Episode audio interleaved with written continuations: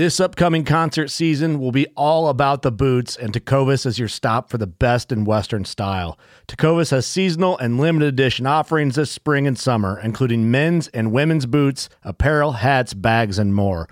All Tecovas boots are made by hand in a time honored tradition with timeless styles that are always on trend. And Tecovas has first wear comfort with little to no break in period. It's hard to find this level of comfort paired with this level of style. Stop by your local Tecova store, have a complimentary drink or two, that's WCB style, and shop new styles. The smell of fresh leather and friendly staff are at your service. Many stores even have leather custom branding to make your boots truly personalized. And with regular live music and events, there's no in store experience like it.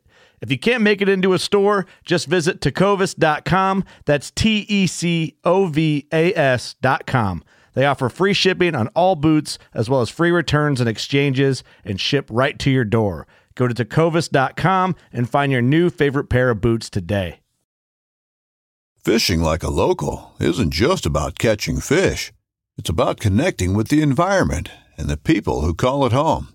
It's about hearing the stories and traditions that have been passed down for generations and sharing unforgettable moments with the people you meet along the way.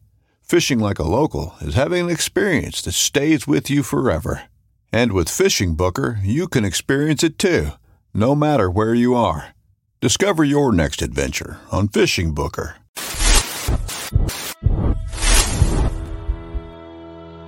Welcome back for another OG show live. Mr. Randall, how you doing? What's up, everybody? Welcome back to the Reel Down.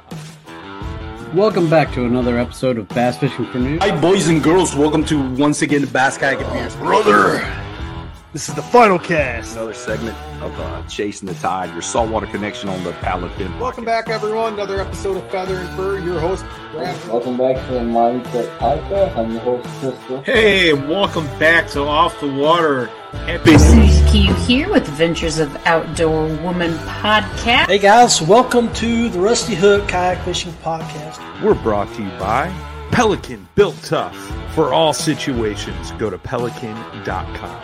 Eastport Marina on the beautiful shores of Dale Hollow Lake. For all your lodging, kayaking, go to eastport.info. Yak Gadget. For all your fine kayak fishing accessory needs, go to yakgadget.com.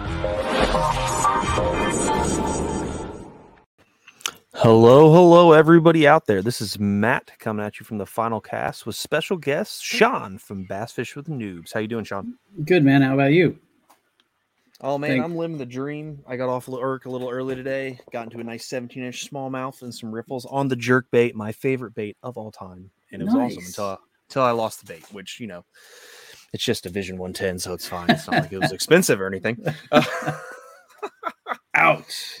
Yeah, man, it's like the one bait that I just it hurts more than anything to lose because a I can't find them anywhere, especially the juniors, unless I drive juniors, an hour and I a half. say, yeah. yeah, dude, they're like I can't find them, and they're perfect for smallies.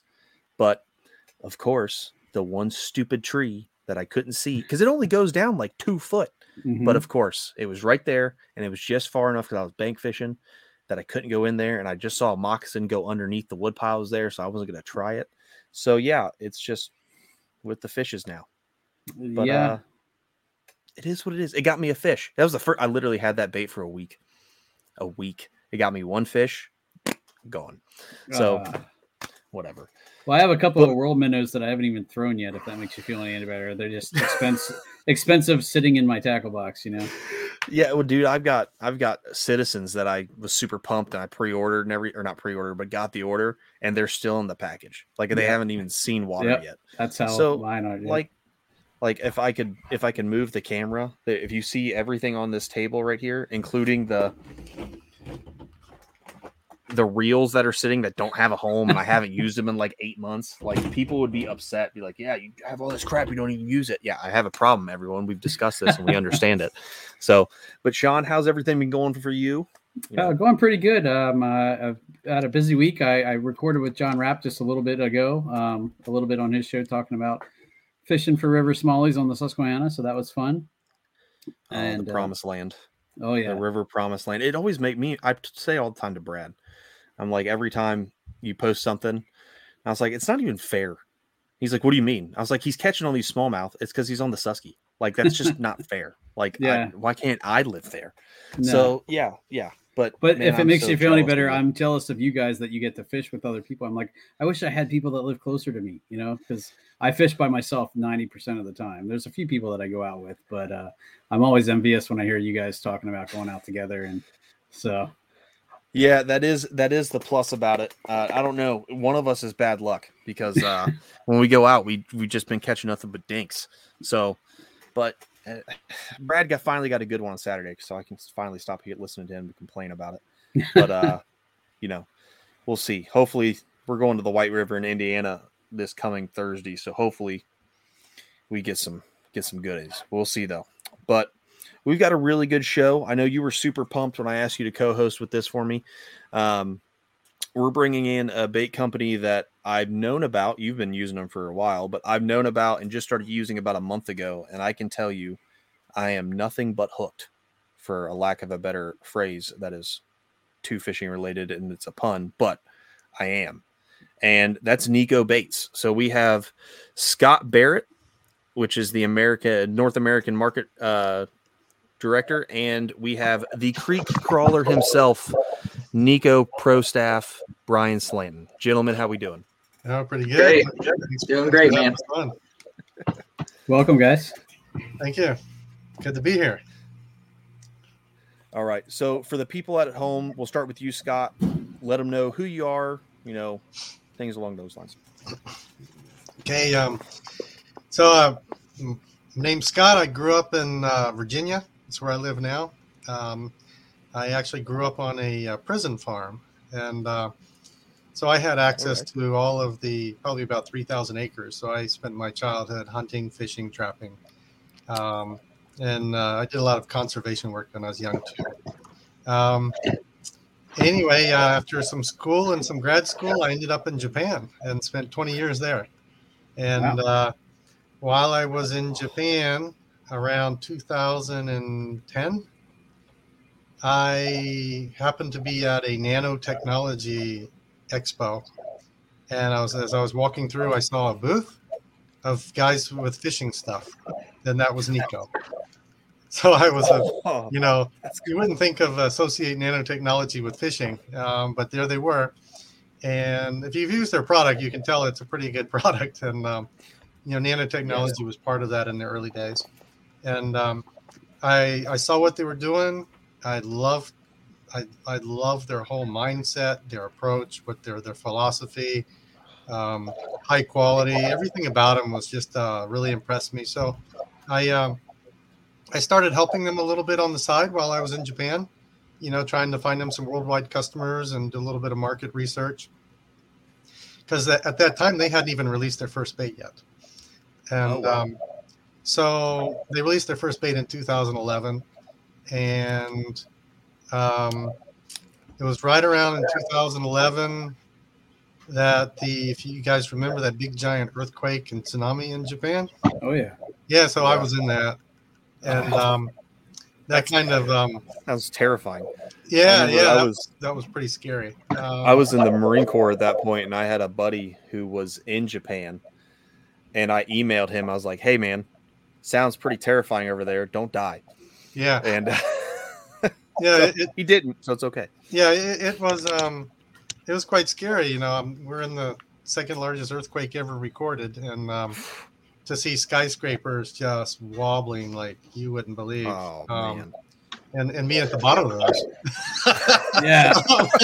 um, it, Where do you uh, even run at that point, you know? There's no way to go. You're surrounded by skyscrapers that are swaying. I mean, those skyscrapers are swaying probably at the top's probably 100 feet. Oh my Uh, god! I mean, you could That's see just- sky, you could literally see skyscrapers in the distance go like this, pass each other. Oh wow! Um, so um, after all that turmoil, um, I decided it was time to come back to the U.S. and um, so I brought my family back and uh, started working with Nikko. And at the time, we had just released um, the very first products.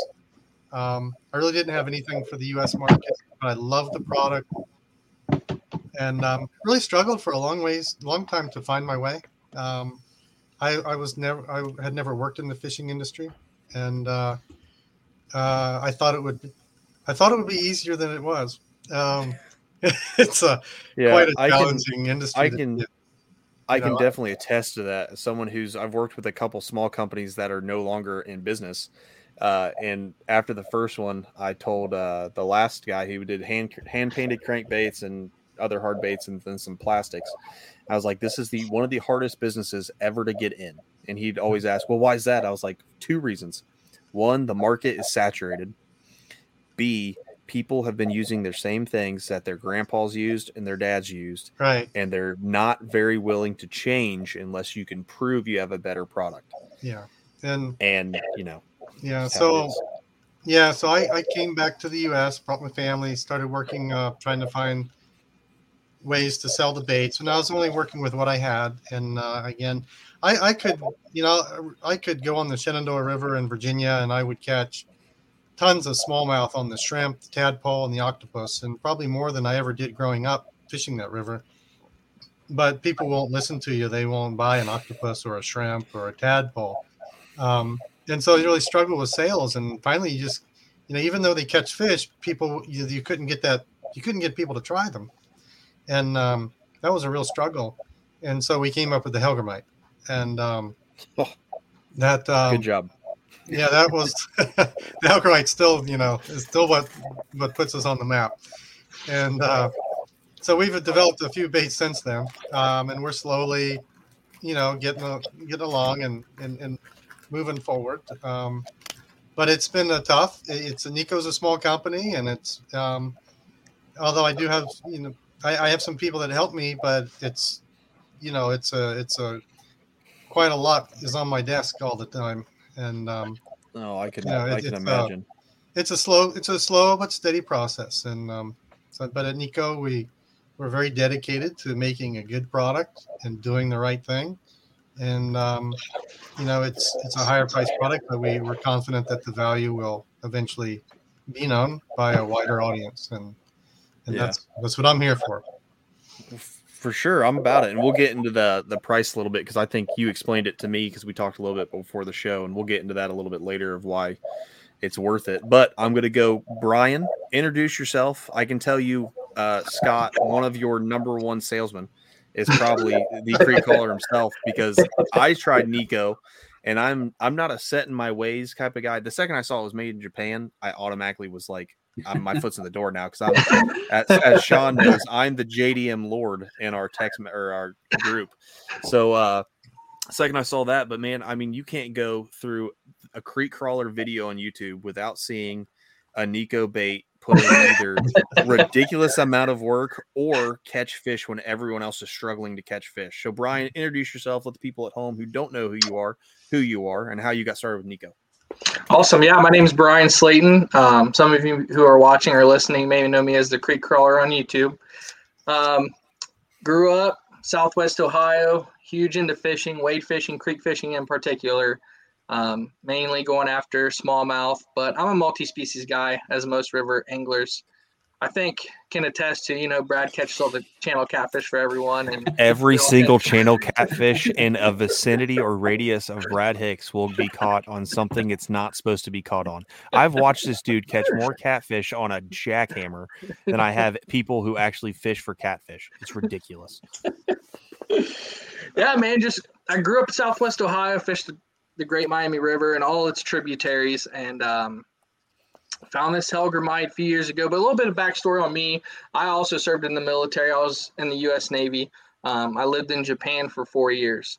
So um, the tackle shops in Japan are unbelievable to say the least. oh Um, my god, yes, they're amazing. just oh the lord. just the variety, the innovation, and the quality of work that they do over there is just incredible.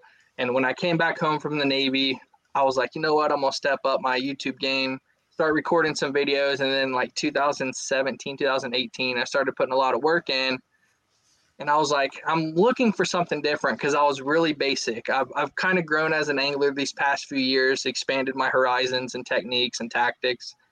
I was like, I need something that these smallmouth just haven't really seen before in Ohio. and I did some research, found this Nikko Hellgrammite. I was like, wow, this is. And as a fish management and wildlife student, I was like, this makes total sense. And not many people are throwing artificial Hellgrammites. Um, yeah, the Hellgrammite is known to catch the smallmouth live Hellgrammites. I was like, where's the artificial one? And I found Nikko's Hellgrammite and com- fell completely head over heels for it because I would go out and literally just use a single bait all day and catch 20 plus smallmouth on the same bait. I was like, this is just unreal. And I was like, I have to start making videos of this because nobody's going to believe me that these things are just so effective. So I just started making videos, and yeah, it might get old on the YouTube channel seeing me throw the Hellgrammite all the time, but it's just a proven killer. The leech is a killer. We'll get into the Nikko baits later on, the different presentations but yeah, I came from Japan. I've experienced the I've sp- experienced the earthquakes, and I even felt them on the ship, on a giant Navy vessel out in the middle of the Pacific. you can feel these earthquakes, and I was just like, this place is crazy. I took my wife over there. She lived over there with me the past the last two years of my uh, contract there, and uh, we were like, yeah, our apartment's shaking, so um, let's go back home when we're done with this. Yeah, man, been home, been videoing doing the YouTube thing the past few years pretty hard as I'm a student at Ohio University and working as well. So I've been pretty busy, but that's where I am today. So it's awesome. And one thing I'll say before we dive into Nikko, this is your first full season in a kayak, correct, Bryan? This is my first full season in a kayak, yes. If you had one tip for new kayak anglers, what would it be? A new tip for kayak anglers. Brand new, like they they've never kayak fished before. They want to get into it like you on did. Plastic. Um. Put you Be safe, man. I've I've found myself in some situations that if I was an experienced kayak angler, I probably would never like learning how to read the water on a kayak, especially on a river system. Um, being prepared and doing a lot of research before you do a float because I've taken on some floats that I wasn't familiar with in dark situations and it was like really dangerous and I've been on the edge of like flipping my kayak. I haven't I'm not even gonna say it, but I haven't made a mistake yet. Yeah, exactly. I got wood right here. But I've been I've been in situations where I needed to not be so fast about it. I need to go there, do the footwork before I go. Like go wade the stretch. Look where the obstructions are, the strainers that could tip you over if you're not being careful just reading the water, being especially in the river. Yeah, yeah, I can 100% attest to that. As people who listen to the show know, me and Brad are stupid. We've been doing this for a while and we still do dumb things. So don't do what we do. Listen to Bryan because that is one of the best tips that I could ever give anybody.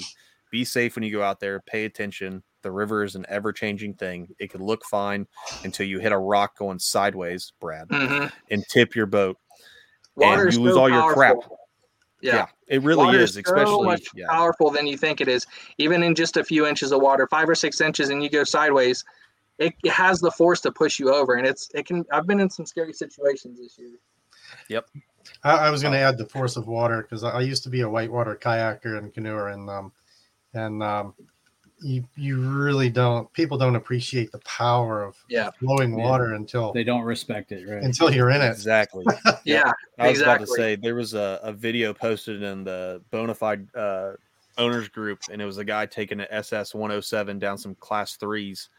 And i i commented i was like dude that's really cool that i know it can do that.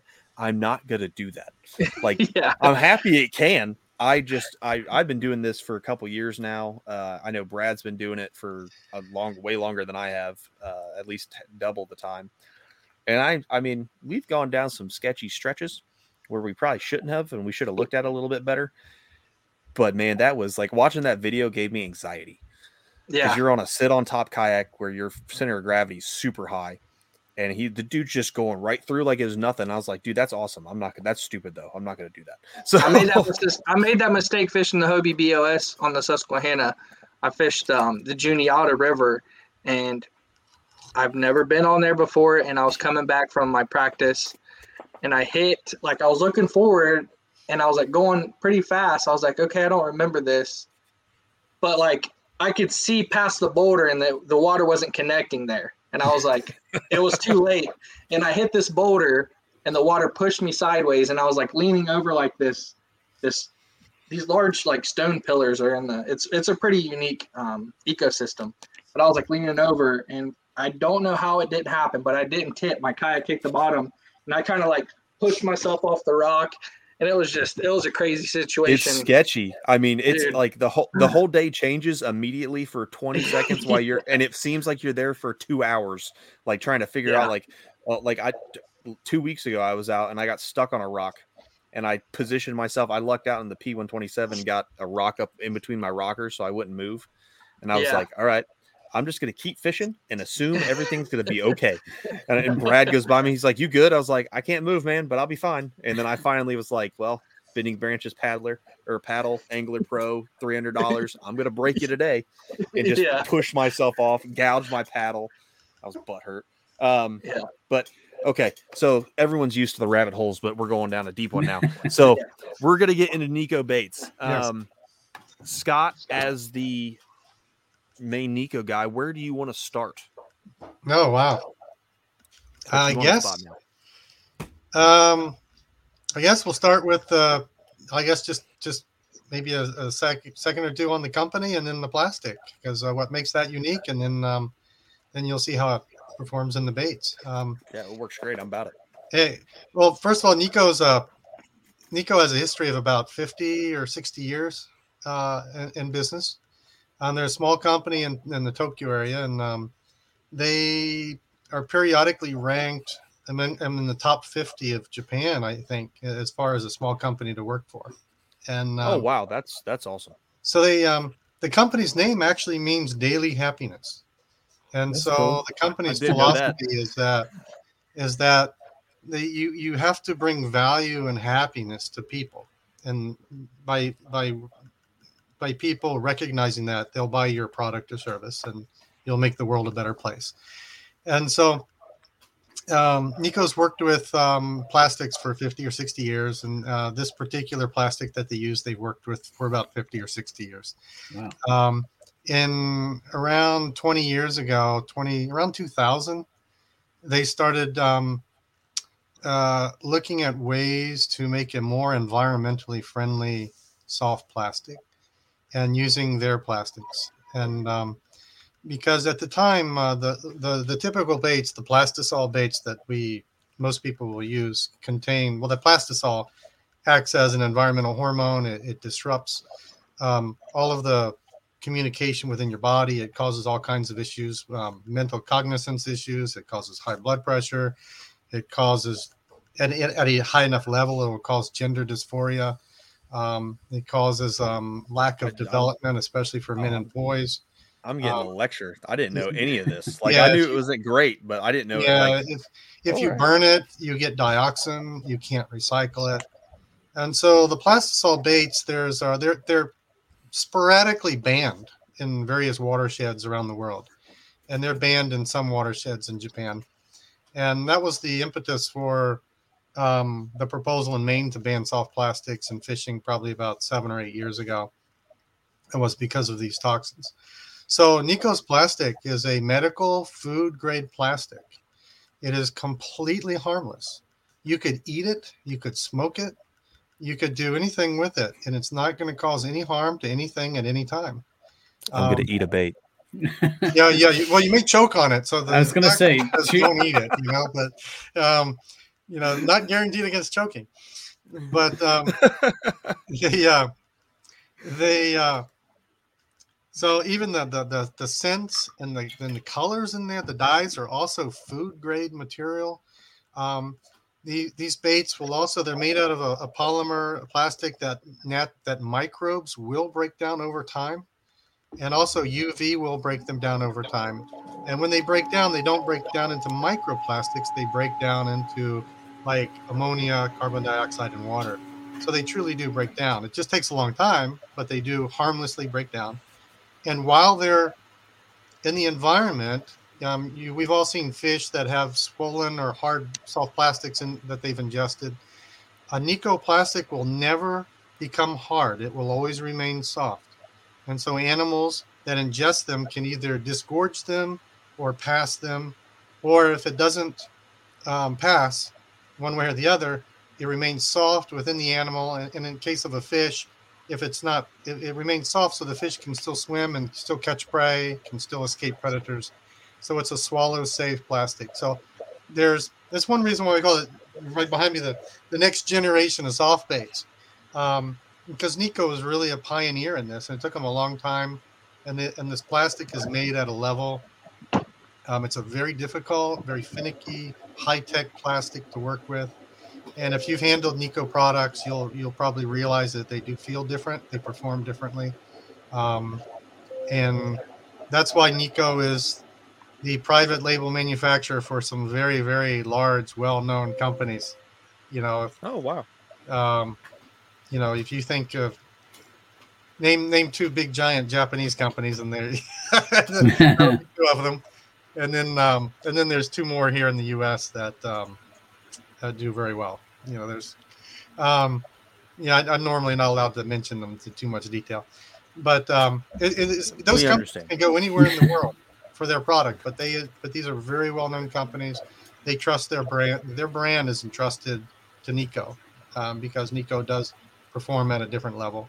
Um, so that's the history of Nikko. So Nikko, you know, released their first baits, I think, in 2010 in Japan, um, uh, about a year before the earthquake hit, and um, uh, and since then, you know, since 2011, I came to the U.S. I really didn't know anything about the fishing industry. Um, my first interaction with the fishing industry was very negative. Um, I had a lot of people um, steer me in the wrong direction down dead ends and um, try to prevent a another company from coming in. Um, and um, so I just kind of uh, withdrew for a while. I just kind of like a turtle. You pulled my head back in under the shell, and I just started decided to start locally. So I just kind of helped some guys with some local bass tournaments, and um, I uh, I I did I went to Trout Unlimited shows because we have little bug baits too. We had those at the time. Um, in fact, our stonefly was the very first bait we ever had. Um, and the trout guys were really enthusiastic about the environmental aspects of the baits and they're pretty smart fellows and they gave me a lot of advice and helped me move on to the next step and that was the Hellgrammite and um, and then uh, yeah that kind of really got us going so i have a quick question just to go off what you just said what did Nikko because you said they've been around for about 50 years what did they what business did they start in before they got into the fishing industry so they were in um, the original business a long, long time ago is they were they made a lot of uh, specialty packaging materials because um, they're a small company. You know, you know, you know they would make. Um, say back in the 60s you know japan was still exporting electronics a lot um, and so a lot and you, when you package a lot of electronics you need you know little you know precise detailed pieces yeah. of plastic and and then sometimes the plastic needs to be a certain kind of plastic. And so that's what Nikko that's how Nikko got started. And uh, now they now they do uh, several things. They have a cosmetics line where they do private label cosmetics. Um, they do they even make little tiny lineal motors for um, or they i think they assemble them for uh, like hobbyists that's little spray painting like when oh that's cool oh yeah i didn't know that that's awesome uh, uh, they actually sell paint that for the hobbyists that paint their lures. Um, and they do a couple other things. Um, they, they, there's anything that's kind of um, niche, kind of like a little bit of niche, um, a little bit of know-how, something that takes a little bit of an eye. I know they have a couple of healthcare products, um, but you know, but the the soft bait business has become one of their main pillars, and um, you know they've clearly i think in my mind and i think in a lot of people's mind they they've excelled at that like nobody else. And um, yes so i that's, agree. that's one thing that you know they continually are always trying to find. For sure for sure. So we can get in so we got the history. I think we should get right into the hellgrammite because that's okay. uh that's i think your most known bait um yes we'll get into the history a little bit and then i want so I haven't thrown the Hellgrammite yet, so I'm going to completely take myself out of the equation, and I want to get uh, Sean's way he rigs it, and then I want to because I saw a picture on your website, somebody's wacky rigging it, so I want to figure out if somebody's done that, and if they have, explain it. and then I want to see how Brian rigs it. So let's get on the the Hellgrammite. That, like you said, that was your kind of your big, not necessarily big break, but the one that everyone's known about here in the U.S. So let's talk about that a little bit. All right. Um, who do you guys want to go to me or? Um, oh yeah, you know okay, more about so- the history of it than oh well, the, well the history of it was basically the Trout Unlimited guys said, "Hey, you know what? No one's ever made a good Hellgrammite. You should do that with this material." And uh, sure enough, I mean, I grew up fishing, um, and I there were plastic Hellgrammites when I was young. You know, in the '70s, we had plastic Hellgrammite. And so I went and looked at the market again, and I realized, you know, they're, they're right. I didn't really see anything that was really turned me on to a plastic Hellgrammite. So we, we decided to make one that uh, would be number one in its category. And um, yep, there it is. So the the Hellgrammite, there you go. It's um, people don't realize there's actually two species of Hellgrammites in the east. Um, there's a separate species out in uh, Texas, and there's one in California in the Sierras. Uh, Japan's got them, and Europe's got them as well. And um, oh, okay, I didn't know that. so the this Hellgrammite is kind of about 90% the normal eastern Dobson fly that everybody knows. And I took about 10% from the lesser known uh, Hellgrammite um, and just kind of tweaked it a little bit. And so it's a three inch bait. And uh, you can see it there. It's pretty detailed. It's, uh, you know, it floats. It's, it's super durable. And, uh, it, it does the job. So there's almost for rigging and fishing. Um, I, you know, this sounds kind of weird to say it, but there's almost no wrong way to fish it. Um, there's almost no wrong way to rig it. It's it's a bait that just gets fish on, and fish find it. Fish will just find it. Um, I personally um, Texas rig it most of the time. Um, I used to. Uh, I think most of my customers probably Ned rig it. Um, but I, I Texas rig it where I fish. Um, number one, I've been very unhappy with the Ned rigs that were on the market, certainly in the early days. Um, this bait will outlast the this bait will outlast many Ned rigs, and certainly in the early days, the cheaper ones, um, even by the name brand. Um, so I got very frustrated with that, and um, so I what I do is I just Texas rig it with a uh, with a Gamakatsu G Lock hook, uh, one aught. It's a perfect. I think it's a very harmonious fit for this bait.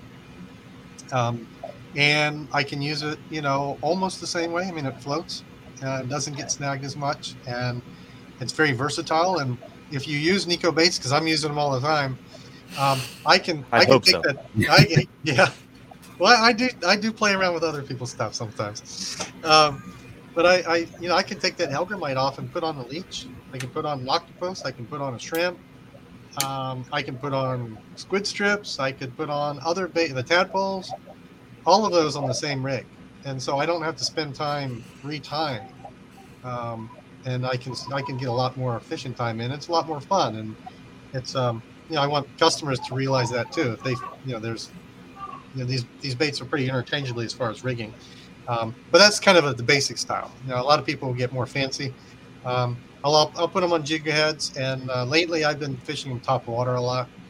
Um, so you know where I'm fishing in the Shenandoah, the water's clear, it's low, it's got a lot of grass in it, and you can't drag stuff underwater very much without getting grass all over it. So um, you know I just throw top water and just been killing it lately with that. Um, well, it, several of the baits I'll fish top water, but the Hellgrammite, you know, really really shines. Yeah, see, I would have never even thought to rig that for a top water lure. Oh yeah, yeah. I've super effective.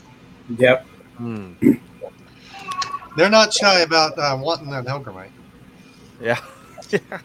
oh, I can imagine. I mean, I've I've got a couple packs of them, um, and just looking at them, like they just look. It's very pleasing to the eye because there's a ton of detail in them. They're just like you know, it's a super plastic, so you can tell they're super durable.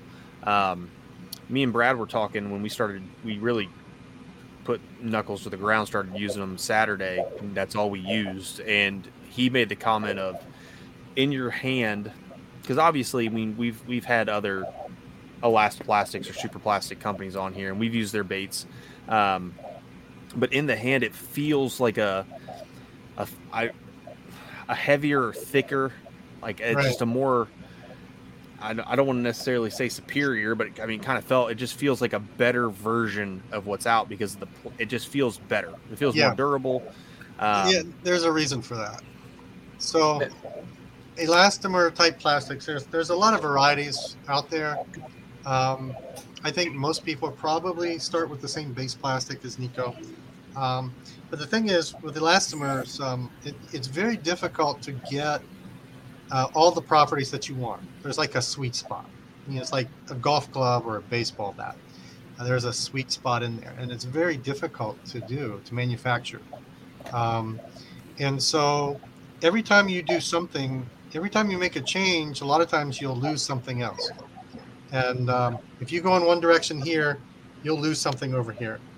And really, nobody except Nikko has been able to maintain this high level, this finicky plastic, and maintain its properties like that. So it's a very, it's a pure product. It's um, I mean, it has stuff in it, but it's, yeah, it's the- a the- more pure product, unadulterated. Um, the word pure explains it perfect because it feels like it's just exactly what it's how you see all the advertisements and you see everyone who catches all these fish on you know 47 fish on the same bait and then but when you have this in your hand it feels pure as the as the greatest adjective i could think of Yeah. because it, Um, it feels like that it feels like it's this is what it's supposed to be Yeah, and, and to do all those things, it's not cheap. It's not easy. Um, And it also puts limits on your equipment, um, your machinery that you use. And so there's cheaper elastomers out there, but they've all made compromises one way or another to get the price down. Um, you'll you, you'll lose something, and um, and it may be a good trade-off, may not be. But but Nikko decided to to remain the pure. You know, I guess if you're cars, you know the the Lexus, I guess, you know, of, of the of the group. Um, but yeah, that's that's that's kind of why it's a little bit different. Oh, for sure. So, Bryan, we'll start with you because I know Yeah. the the reason that I'm going to start how I'm going to start rigging the Hellgrammites is because of videos. Because you you seem like you rig them the same way almost every time, and they never get snagged, and you catch fish on them. So, explain how you rig it for the people at home. Yeah. And what you use and what jig head you use. Because I had to go to three Dick Sporting Goods to freaking find them. so, Yeah, so this is my basic presentation right here. Let me get on the screen.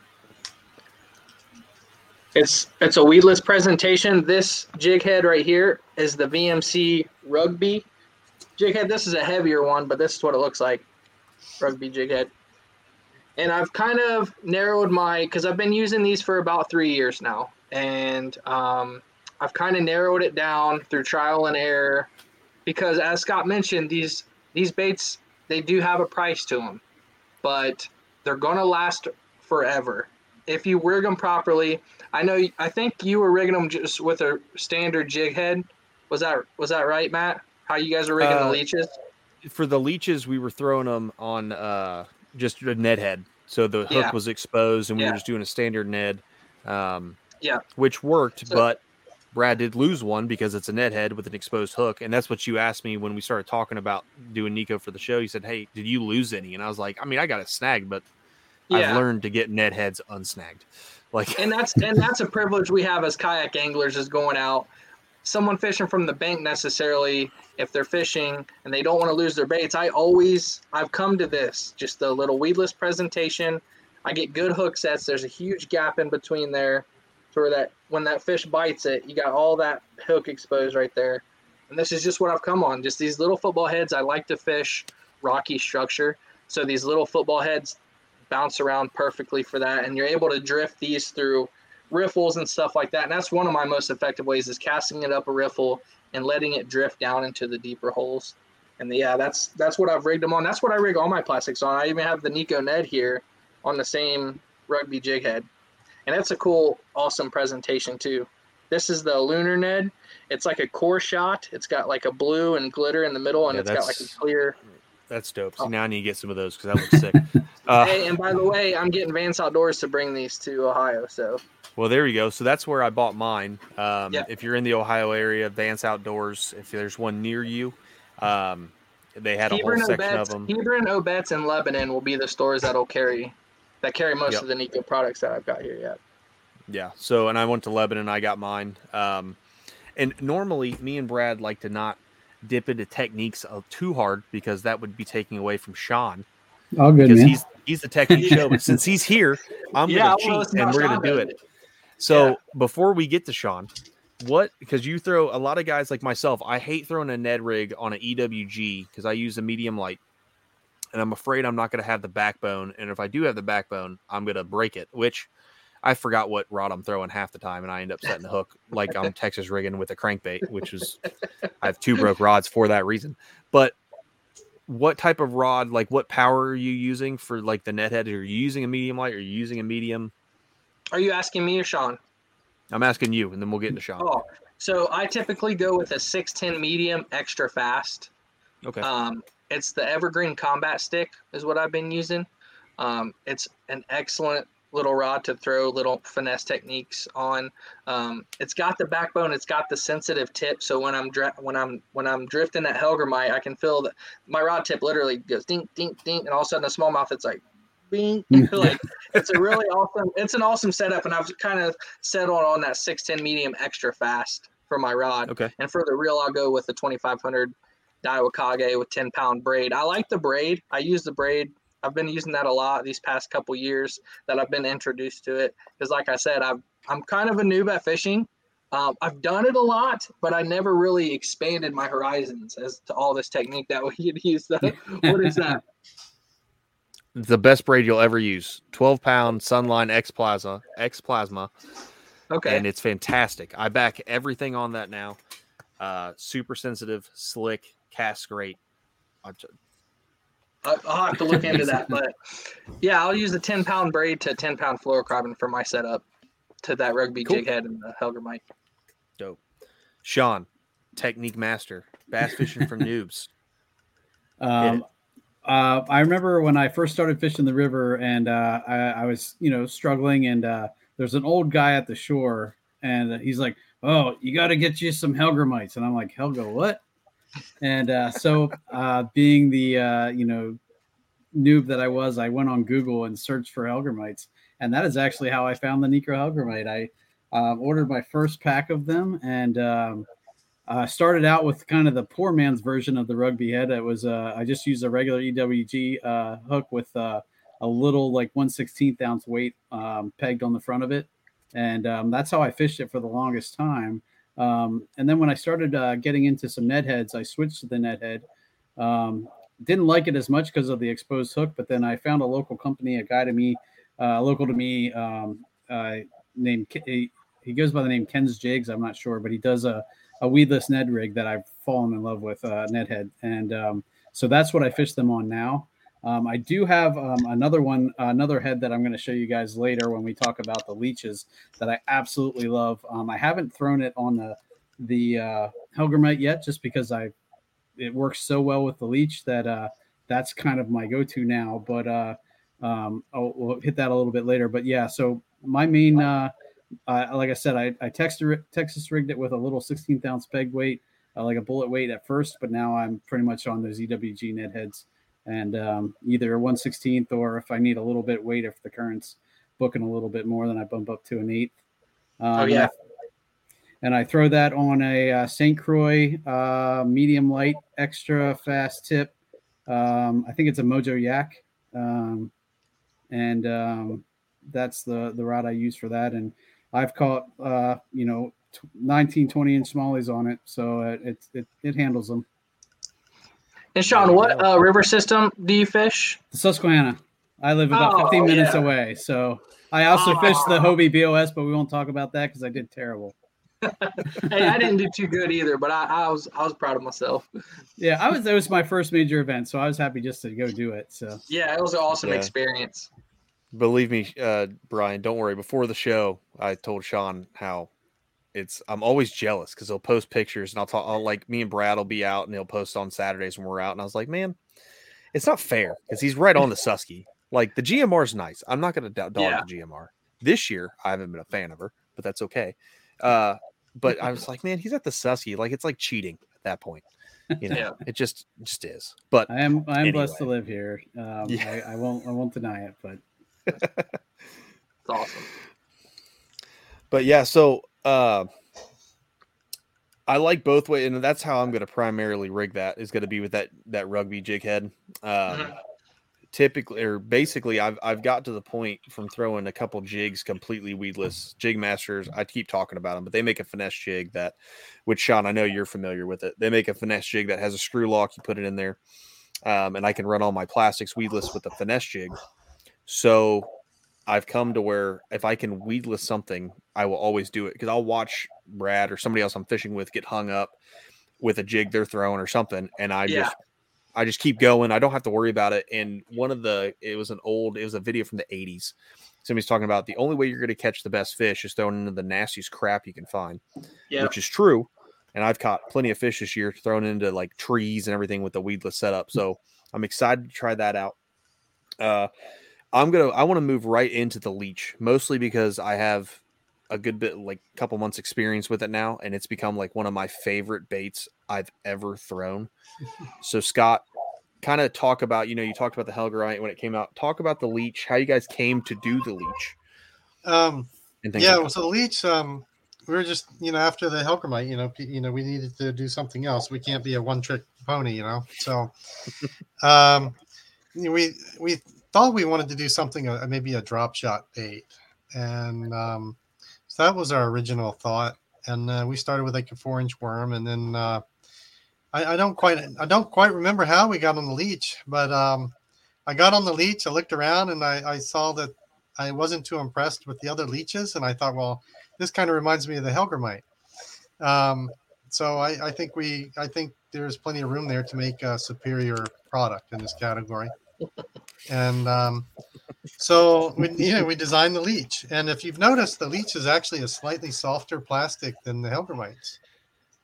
I did Um, notice that when I got them. I whenever I get something new, I always I, I'm like a kid on Christmas. Like I'll rip the box open and I'll throw the paper. And now I've got better to where I like try to hide the paper so my wife Yeah. doesn't see what I'm buying.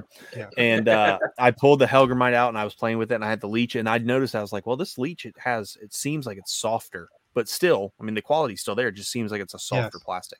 Yeah. So um, on the on the leech, um, you know, it's got all those little fine ribs. It's got a kind of that profile.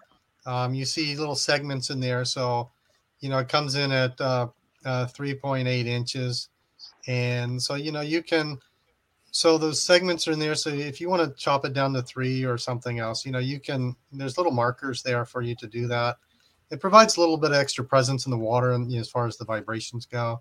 Um, and also, it's an aid in rigging. If you rig the leech a lot, you know, sometimes you, it helps you place the hook a little better. Sometimes, um, you know, it's super stretchy. It floats. You know, scented. It's um, it, it's just a, it's just a real, real nice product. And um, you know, I spent even though it's a very simple looking product, I did do a lot of research into um, profiles of what you know what leeches might be in nature. So you know s- the some of the the dimensions on there are all are all specifically calculated. It's not just um throwing up a shape. And um the profile it's you notice it's not a it's not real flat. It, it has enough meat to it that you can ned rig it as well. So it's a very versatile base. i know people have used it for trailers um, on neds drop shot texas rig um, top water. You know, you can uh, you can use it in many many different ways. It's very versatile bait. Um, Yeah. um, I'm Oh, quite pleased with it. Uh, I I could say that we all are too. Um, the what I loved about the leech, and it's almost every color, and I can show everybody while we were looking at this. Almost every color has a the the tail is just a tad bit different in color for most of them. Um, Um, For some of them, yes. yes, for some of them, yeah. I mean, you have your straight, you know, your straight shots. Um, which you have a morning dawn, which I just love morning dawn. It's like the best color I've ever imagined in, in a bait. Um, Yes. but what I love about it is, especially I've been throwing the Eclipse a lot, and uh, I didn't, I haven't busted the Magma out. What we just saw and what Bryan was showing to the camera, it looks Yep. so good, and it's a Oh, limited. man. It says it's a limited release, so I'm afraid like I'm never gonna get it again. Uh, but what's awesome is I was throwing it, and I, I like to do a tank test in my bathtub when I get stuff, and it's so cool. And I did it in the river too, and I was actually doing it today. Just I was just watching the bait because the water was shallow enough to where I could see it, but it had enough depth and stuff or cover around it to where when that stands straight up, it has a little bit of flow on it, and that it's almost like a, a an angler fish deep down in, in the ocean to where it's pitch black, but you see this little light. Yeah. And it's like finding Nemo, and you go. Dory goes up to it and then gets scared because it's an anglerfish. Which, if you have ever seen those, a they get way bigger than the movie. Terrifying. And B they're terrifying. like they're like stupid. But uh, I actually had when it was going, I had a, a little smallmouth. Like he may have been six inches. Like he was super. Like I wouldn't even if he got it, I would let him let it go. But he was short striking the tail, and he was just hitting that just that tail. Um, so I love that because it gives it just a little bit something, a little presentation, a little bit different. Yeah. Um, and I've been throwing it on Ned rig, and like you said, it's flat enough to where the current will move it a lot, but it's got meat enough to where you could slide it up on the hook, and it's not wanting to move around. It's not wanting to pop Right. out the sides. It's perfect for it. Yeah. Um, and it's it's easily my new go-to Ned hook or Ned bait for the simple fact that it looks awesome, it rigs great, and the presentation is just killer. Yeah, and you mentioned that action. If you actually, you know, take a look at the side profile of it, it it's it's a little. You probably don't see other similar style baits with that exact profile from the side, the way the tail is tapers. Uh, Sean, you want to throw yours up so we can show people? and yeah, um, if you can see it it's going to be hard to see. sideways. Yeah. So a lot of that. Oh, you got the uh, that limited release. Yep. Very Yeah, good. That's a that's a wonderful color for me. Black Aurora. Yeah. It's, Yes. It's my one of my absolutely favorites. Yes. Um, but when I was working on that, you know, there's again, there's some various formulas and, and dimensions that you can go that you can get in nature with natural leeches that will more likely s- simulate a natural motion of a leech, and that was the intention behind that. Now, whether that actually happens or not, you know, it's hard to tell, but that was the intention, and there's some science behind that. and to make- build off and to build off what Scott was saying, a lot of people don't realize this, but I worked in fisheries the past three years. I work for a different agency now, but we would sample river smallmouth, creek smallmouth, and something they were eating that a lot of people don't know are lampreys.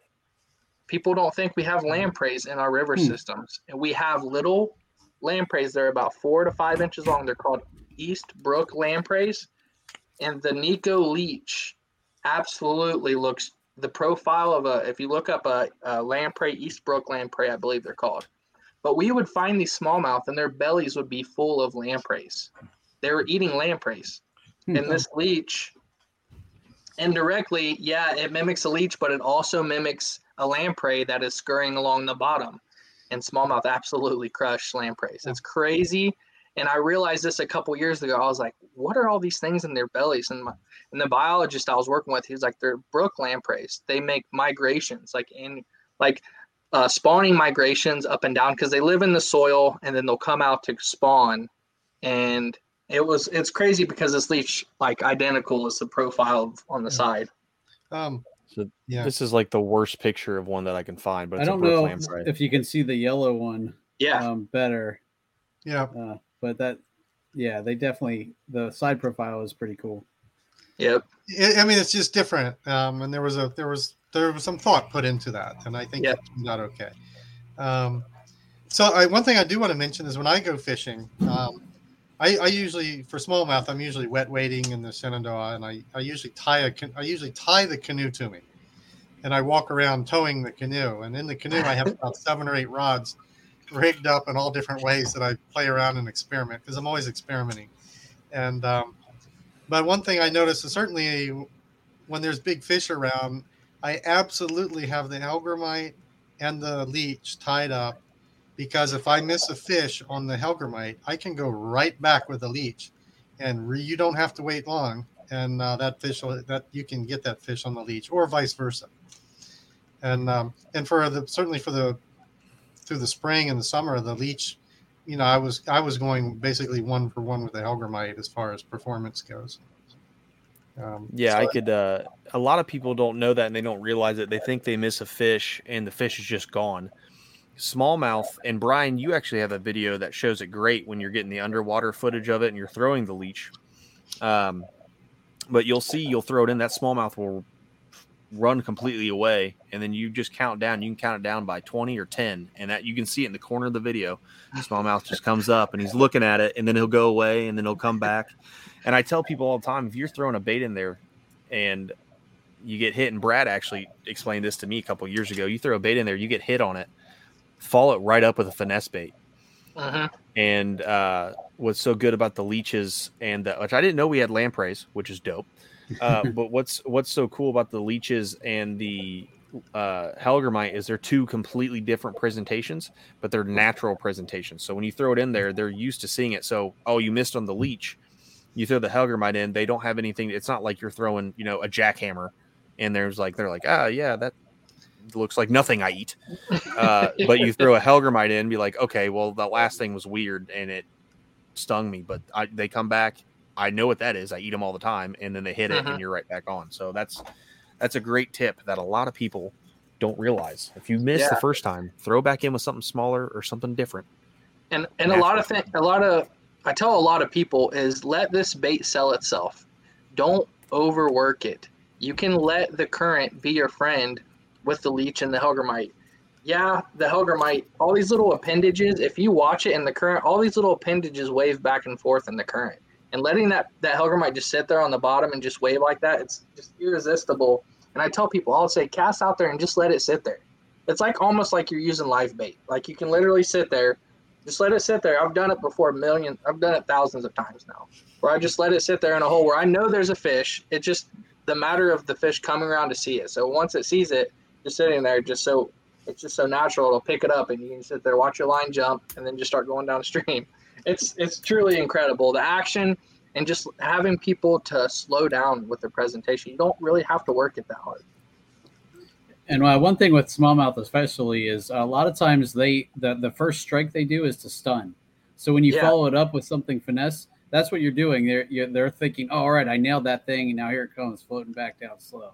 You know, Yep. and that's when they you know chomp it and eat it the rest of the way. You know, so definitely, I think that's a great tip of following up with uh if you miss a strike on something moving or um, definitely follow up with uh something especially if you're uh, if you're topwater fishing with a popper or something and Mhm. miss a blow up reel it in and throw the Hellgrammite or the leech or the crawl or something on the bottom and typically i've done it before throw the neds actually too and you'll pick that fish up especially if you missed him and didn't get no hooks in him absolutely Oh, for sure. Yeah, it's definitely a it's a it's a technique and a, a tip a lot of people I think should utilize.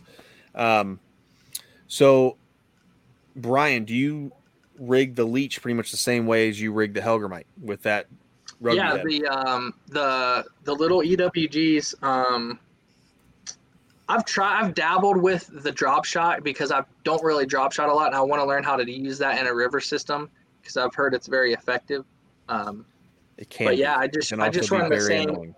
yeah i i run that same just little ewg style on the leech um, because i'm fishing like you mentioned earlier i'm trying to fish in the nastiest stuff and i don't want to i don't like to lose my baits period. I don't I don't care what I'm using. I like to get it back and make it last as long as possible and get my get my value out of it. So the EWGs have shifted over and I've seen a huge decrease in uh, losing baits. So the same Awesome. the same style, the same same way.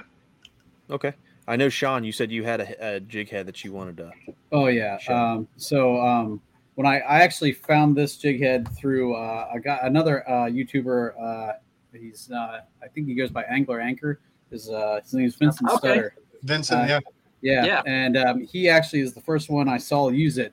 So this is um, North Branch Tackles sled head jig. Um, you can see um, the way it connects to the leech is this tiny little needle. It's like a barbed needle.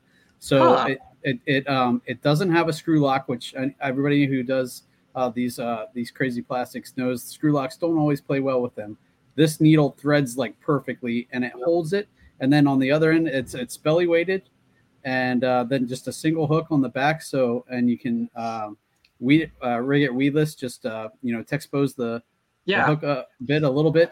And I'm t- I'm telling you, I throw this in the Susquehanna, which is like Snag City, and um, I've had the same one tied onto my rod now for two weeks. Uh, I've caught like twenty or thirty fish on it, and um, I just don't lose them. Um, Wow, so- that's that's a unique. I like it. It's like it's like a sled body or something. yeah. So uh, Ryan at uh, North Branch Tackle, he's a, a small guy, a small shop.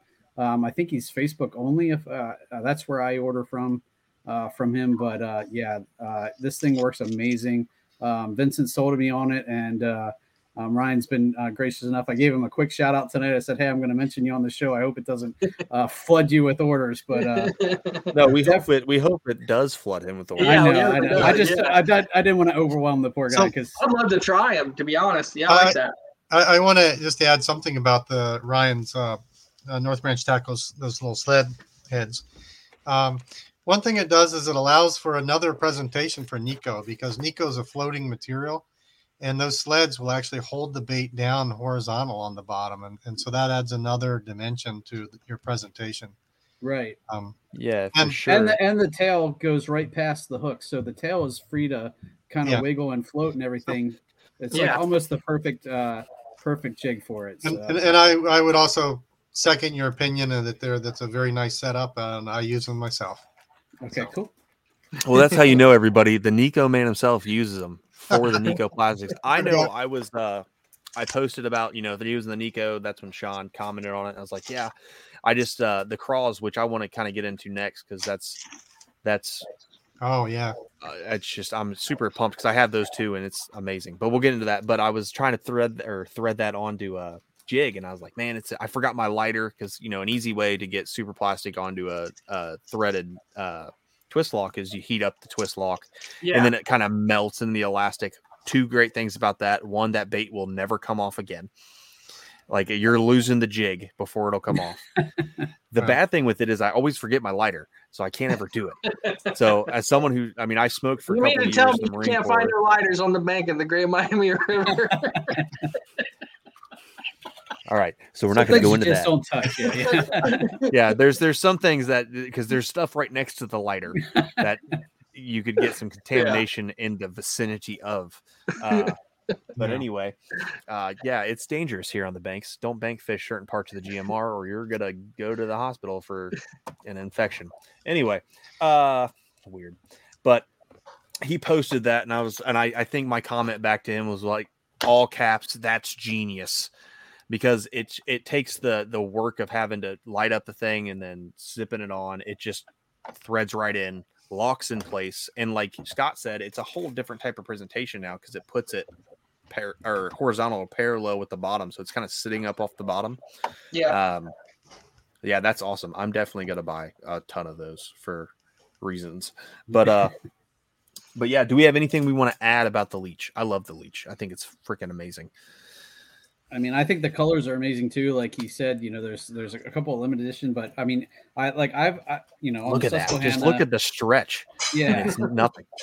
That's on the Like, that's- Susquehanna, the the chartreuse I, I use when it's um, when I can sight fish because um, all I got to do is to kind of watch for it to disappear, and then I know if it's in a fish's mouth and just Right. and Yeah. um, Well- that's well, what the only thing I caught on the Susquehanna on the BOS on the Susquehanna is the only bait. It like other than that, I would have skunked. So Well, the the uh, the chartreuse is the most limited of the limited edition, so um, um, it could easily be sold out in the next few days. Um, Okay, well, very- while we're very- doing this, can very few of the chartreuse left right now. keep talking because I'm gonna have to order some now. Um, Uh, this is my second bag. This is the bag that isn't on my kayak. So So, you know, next year we'll we'll have some more colors come out next year. Um, you know, some of the some of the limited editions might come back, some of them won't. Um, and uh, you know, Nikko's a small company. We're not going to be doing new molds every year. You know, for lots of we're not going to be introducing a lot of baits. It's it's a lot of it rests on me, and I I can't do too much. And um, so we're going to take it, you know, step by step. But one thing we can do is introduce a lot of cool colors, and um, so we're going to be doing more of that next year as as the year goes on. Um, so that's awesome. A and yes, Sean, the colors are fantastic. Like none of the all the colors are just like that that chartreuse pepper, which that's what I, I know it's probably just chartreuse, but it looks like a chartreuse pepper. no, it does have Um, it has some speckle to it. Yeah, the chartreuse pepper, the magma. I love the look of that. I'm I like I just don't even I just want to stare at it. I don't even want to This is what I used at Dale Hollow when you guys had the paddle and fin at Dale Hollow, and this is what I caught. I think seven of my keepers out of the ten I caught in those two days on this leech, this this uh, magma leech. Man, it was because it, it resembles just like a night crawler, and then you got that little orange tip there just to finesse that bite. Oh my goodness, they absolutely destroyed it at Dale Hollow, and it was amazing. Yeah. So You're giving all your sauce away, Bryan. People are gonna come I mean, I made year. a video about it, so it's like it's already out there. Yeah, I know people were asking us because me, Brad, and Justin were able to get on some fish. Um, we weren't in the tournament or anything, but we were getting on them, and people were asking like, "Oh, what were you using?" It's like, "Yeah, just the jig, man, and Ned rig, just local colors." Nah. Like I didn't tell anybody I was catching fish on a jackhammer, and then like the day after the tournament, Bryan posts a video. This is what I used the whole time, and I was like, "Dude, like you're, I know you're, you might be a little new to tournament fishing." You can't do that, but he still does it, and he still does fine. So whatever, keep doing you, man. I love it. but uh, but yeah. So let's run. Uh, I'm I'm loving because we're at an hour and we still have so much to talk about, and I love it because most of our shows are starting to wind down, and this is great. Yeah, we're getting right into it. That's what I want to get into. So the Nikko crawl. I know it's new, correct? So yeah, it's pretty new. I into it. mean, we we came out with a, a whole batch of new products, and um, this was the first of the new products. And so here it is, right here. Um, let's turn it this way. So it's a you know it's a 3.2 inch uh, bait. It's um, there's a lot of unique things about this bait. Is um, number one, the claws are really spread far apart.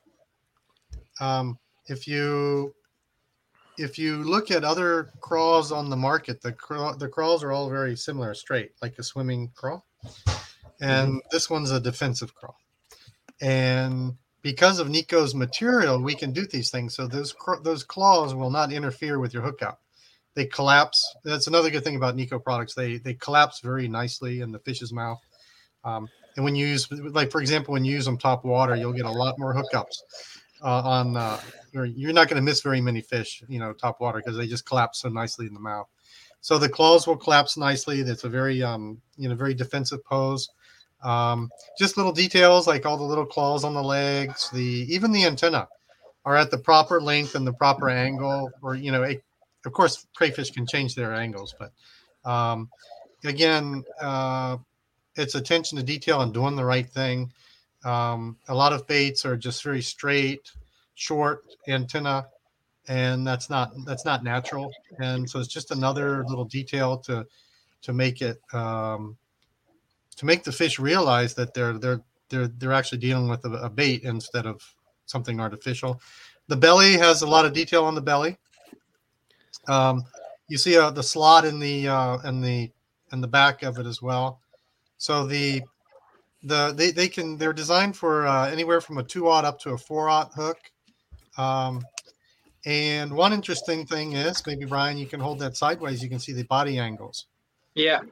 Um, if you, yeah, so the body angle. So the body angle is designed to mimic a crawl where it's right on the verge of running away. It's got those extended claws.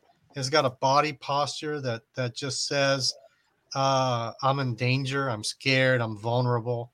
And you know the the thought process is that will hopefully in, inspire the fish to uh, go ahead and, and chomp on it a little more readily. So Yeah, no, I 100% like that's the one. The first thing I said when I saw it, and this was at Vance Outdoors. I was there was a buddy I was dove hunting that morning when I was like, hey, let's go to Vance. And I wasn't, I was going for there for Nikko stuff. I was going there for bow stuff. And I saw Nikko and I was like, oh, I went over there and I saw the crawls. And I am a big believer in smallmouth hate crawls when they're in a defensive position. Even if they don't want to eat, they're going to kill the thing anyway because they just don't like it when they're trying to bow up to them and it, it's the perfect uh like body position for that because it's kind of it's like it's shaped where the tail's kind of tucked in like you said it's it's wanting it's ready to run away but it when it hits the ground its claws are up and like you said they're wide Like most of your crawls, when I try to Texas rig them or throw them, They're just, like, straight up. jigs, it's Yeah. a, it's a it's a swimming crawl. Ninety nine percent of them are swimming crawls where they're they're they might float and they might be there, and especially jig trailers, you know, they'll move, but they're right there. So with these coming out and angled up, it, it's like I'm here, leave me alone, and smallmouth see that and say, I don't care, I'm going to kill you. Yeah, And you see awesome. those. Yeah, you see those crawfish on the river when they put their claws up. They're not just like this. They're like, "Come get me." Yeah, they're Like- trying to be a lot bigger than they Bigger are. Um, than they are, yeah. yeah. It's a it's a big defense mechanism, and I think that's what smallmouth see that they're trying to be big. And I personally think smallmouth are just bullies, and they're just like, "You're not big." It's like that kid who finally stands up to the bully, except it's a, it's not like the movies, and the bully It just beats the end crap out of the kid. yeah, that's just what it is, and it's like, yeah, I'm big, and smallmouth's like, I'm gonna kill you because I can. I'm not hungry. I'm not even gonna eat you. I'm just gonna kill you. Uh, so I mean, one, one thing about the you know the baits with the Nikko material again, you can take these these craws and the um, you know you can stretch these out, and so at the time when we when we made these, um, we we got a bunch of crawls on the market, and um, we actually did like little strength tests, and um, so they're they're they're at least two times, and, and most of the time three times or more stronger than any other claw on the market. Um, and there's one other interesting thing about the claws is that each one, each cavity in our mold is unique. So the little uh, each each craw has a unique um, the dimples on them. That's awesome. Um, so oh, that's sick. Yeah, so- Bryan's learning this for the first time, and he's looking. He's like, "What?" Now you Yeah, can see so- the nipples. You can see the little. uh little bumps on there. Yeah. So they're unique to each one.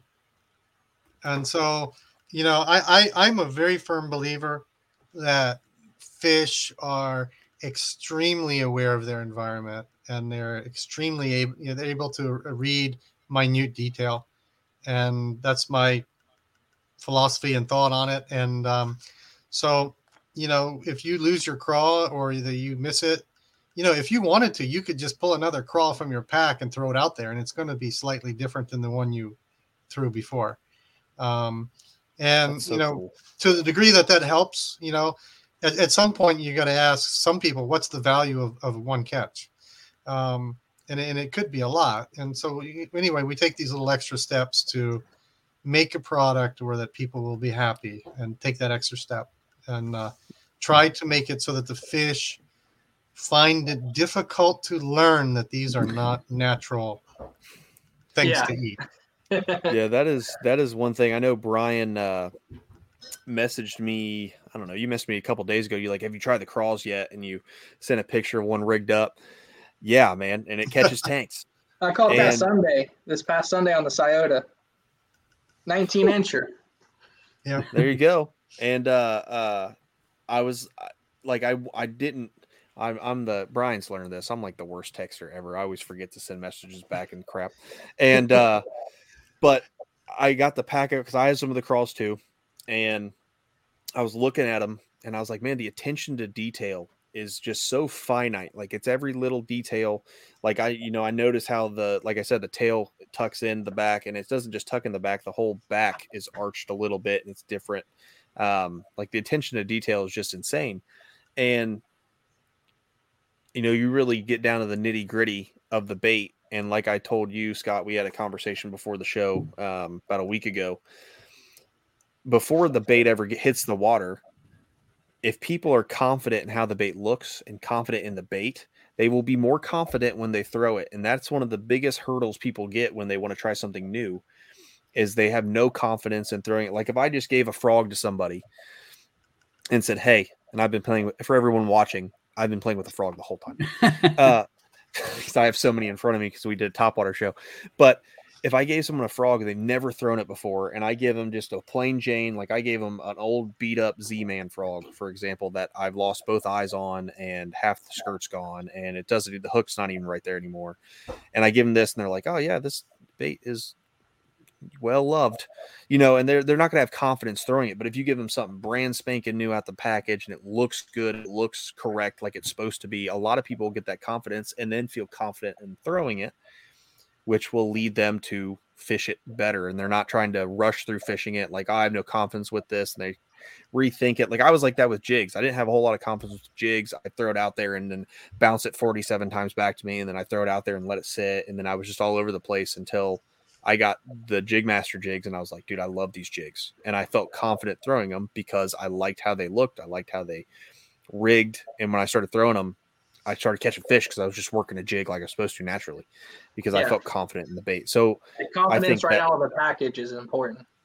it's super important. That's one of the biggest things with baits, and I think a lot of companies, especially your huge companies, don't take that into consideration anymore. They're just pumping out new shapes that make no oh. sense, and you know, it's somebody's like gets it because it's the latest greatest thing, but then it's it makes no sense. So Ha- having designed these baits and going through the process internally to get them into turn them into a product for the market i can tell you there's a lot of competing pressures and lots of different ra- directions. And I, I can when i look at other larger companies baits um, you know it would be unfair to criticize the designers because they probably came up with something that was quite nice um, but by the time it goes through accounting and all the numbers are crunched and hey you know just like for example with our crawl just doing the antenna like this instead of straight that costs money. Um hey if you make the antenna straight and, and it's going to save us this much money. If we make them shorter it's going to save us this much money. Um so when you go through all those details with the mold ma- uh, when the people who work on, on the molds and the production guys um you know there's there are even even with Nikko. I mean, we do make compromises on some areas um, to to accommodate that because you know um, some of the baits we came up with. Uh, if we didn't compromise, you'd be paying forty dollars a pack. You know? and that's not going to happen. Well, thank So- you. so we had to make some changes. um, so yeah. So anyway, yeah.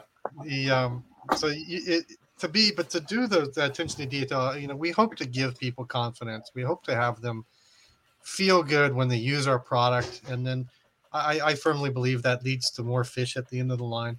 And um, you know, if that makes them happy and they're a happy customer, they're fishing a product that brings happiness and doesn't hurt the environment. You know, so um, Yeah, no, and I'm I'm big that the the company has a big standing, and you know you talked about it a little bit earlier, and I didn't really hit on it, um, but has a big standing on caring about the environment, um, because that's one thing. And Bryan, you- as you know, working in conservation and things like that, and Scott doing it when you're younger, and then doing it now, and then Sean looking at big river systems, and you know me looking at smaller river systems.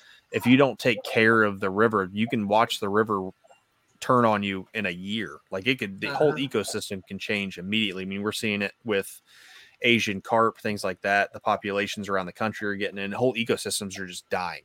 So, conference, con- la, la, la, la, la, la, la.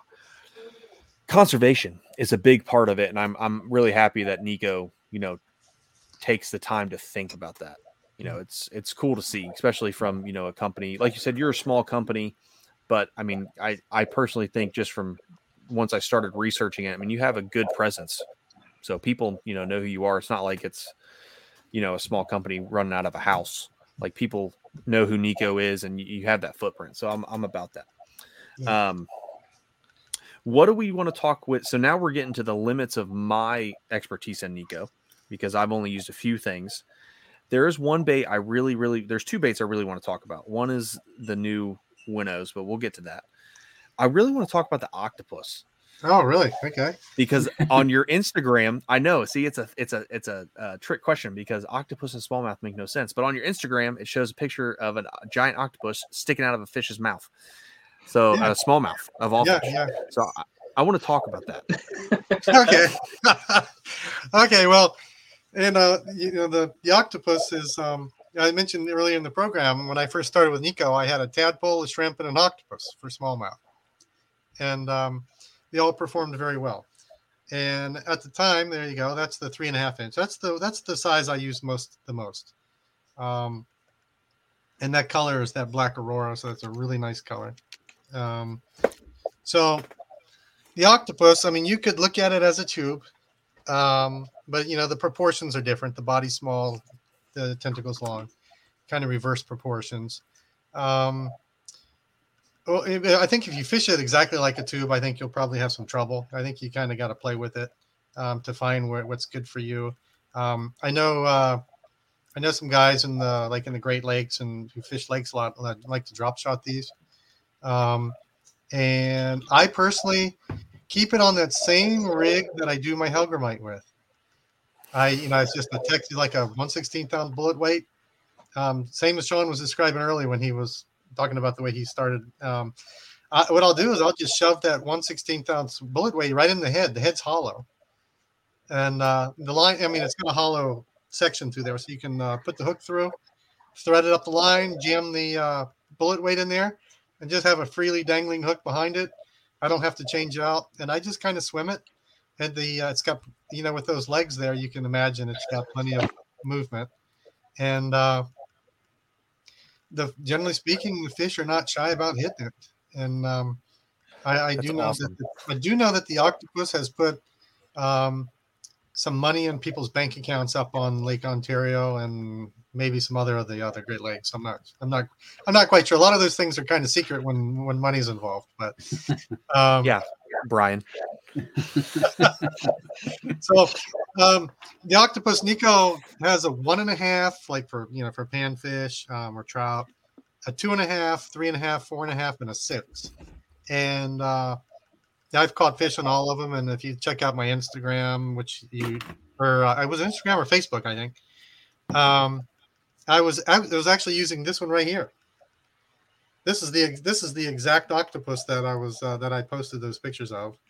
Um, I don't normally use red for, for, for smallmouth, um, but there's something about when I'm on a river, I just um, you just get a feeling, and um, and usually when I just get a feeling and I act on it, it usually turns out pretty well. And that day, I thought, you know what, you know, I just got a feeling this is going to get hit, and um, so this one here's I only got that day that I went fishing only about an hour and a half, but I got I got uh, I think it was like five smallies on this one, and uh, so dude, uh, so like Bryan, said, you have to make a video. Yeah, I'll do it. I'll, I'll do it. well, um, I, I, also will say that um, I, I, don't have any sort of data or anything. I'm just going by my gut feel on it. Um, the octopus catches fish all year round, but it, just seems to me that when September rolls around, I want to put the octopus on.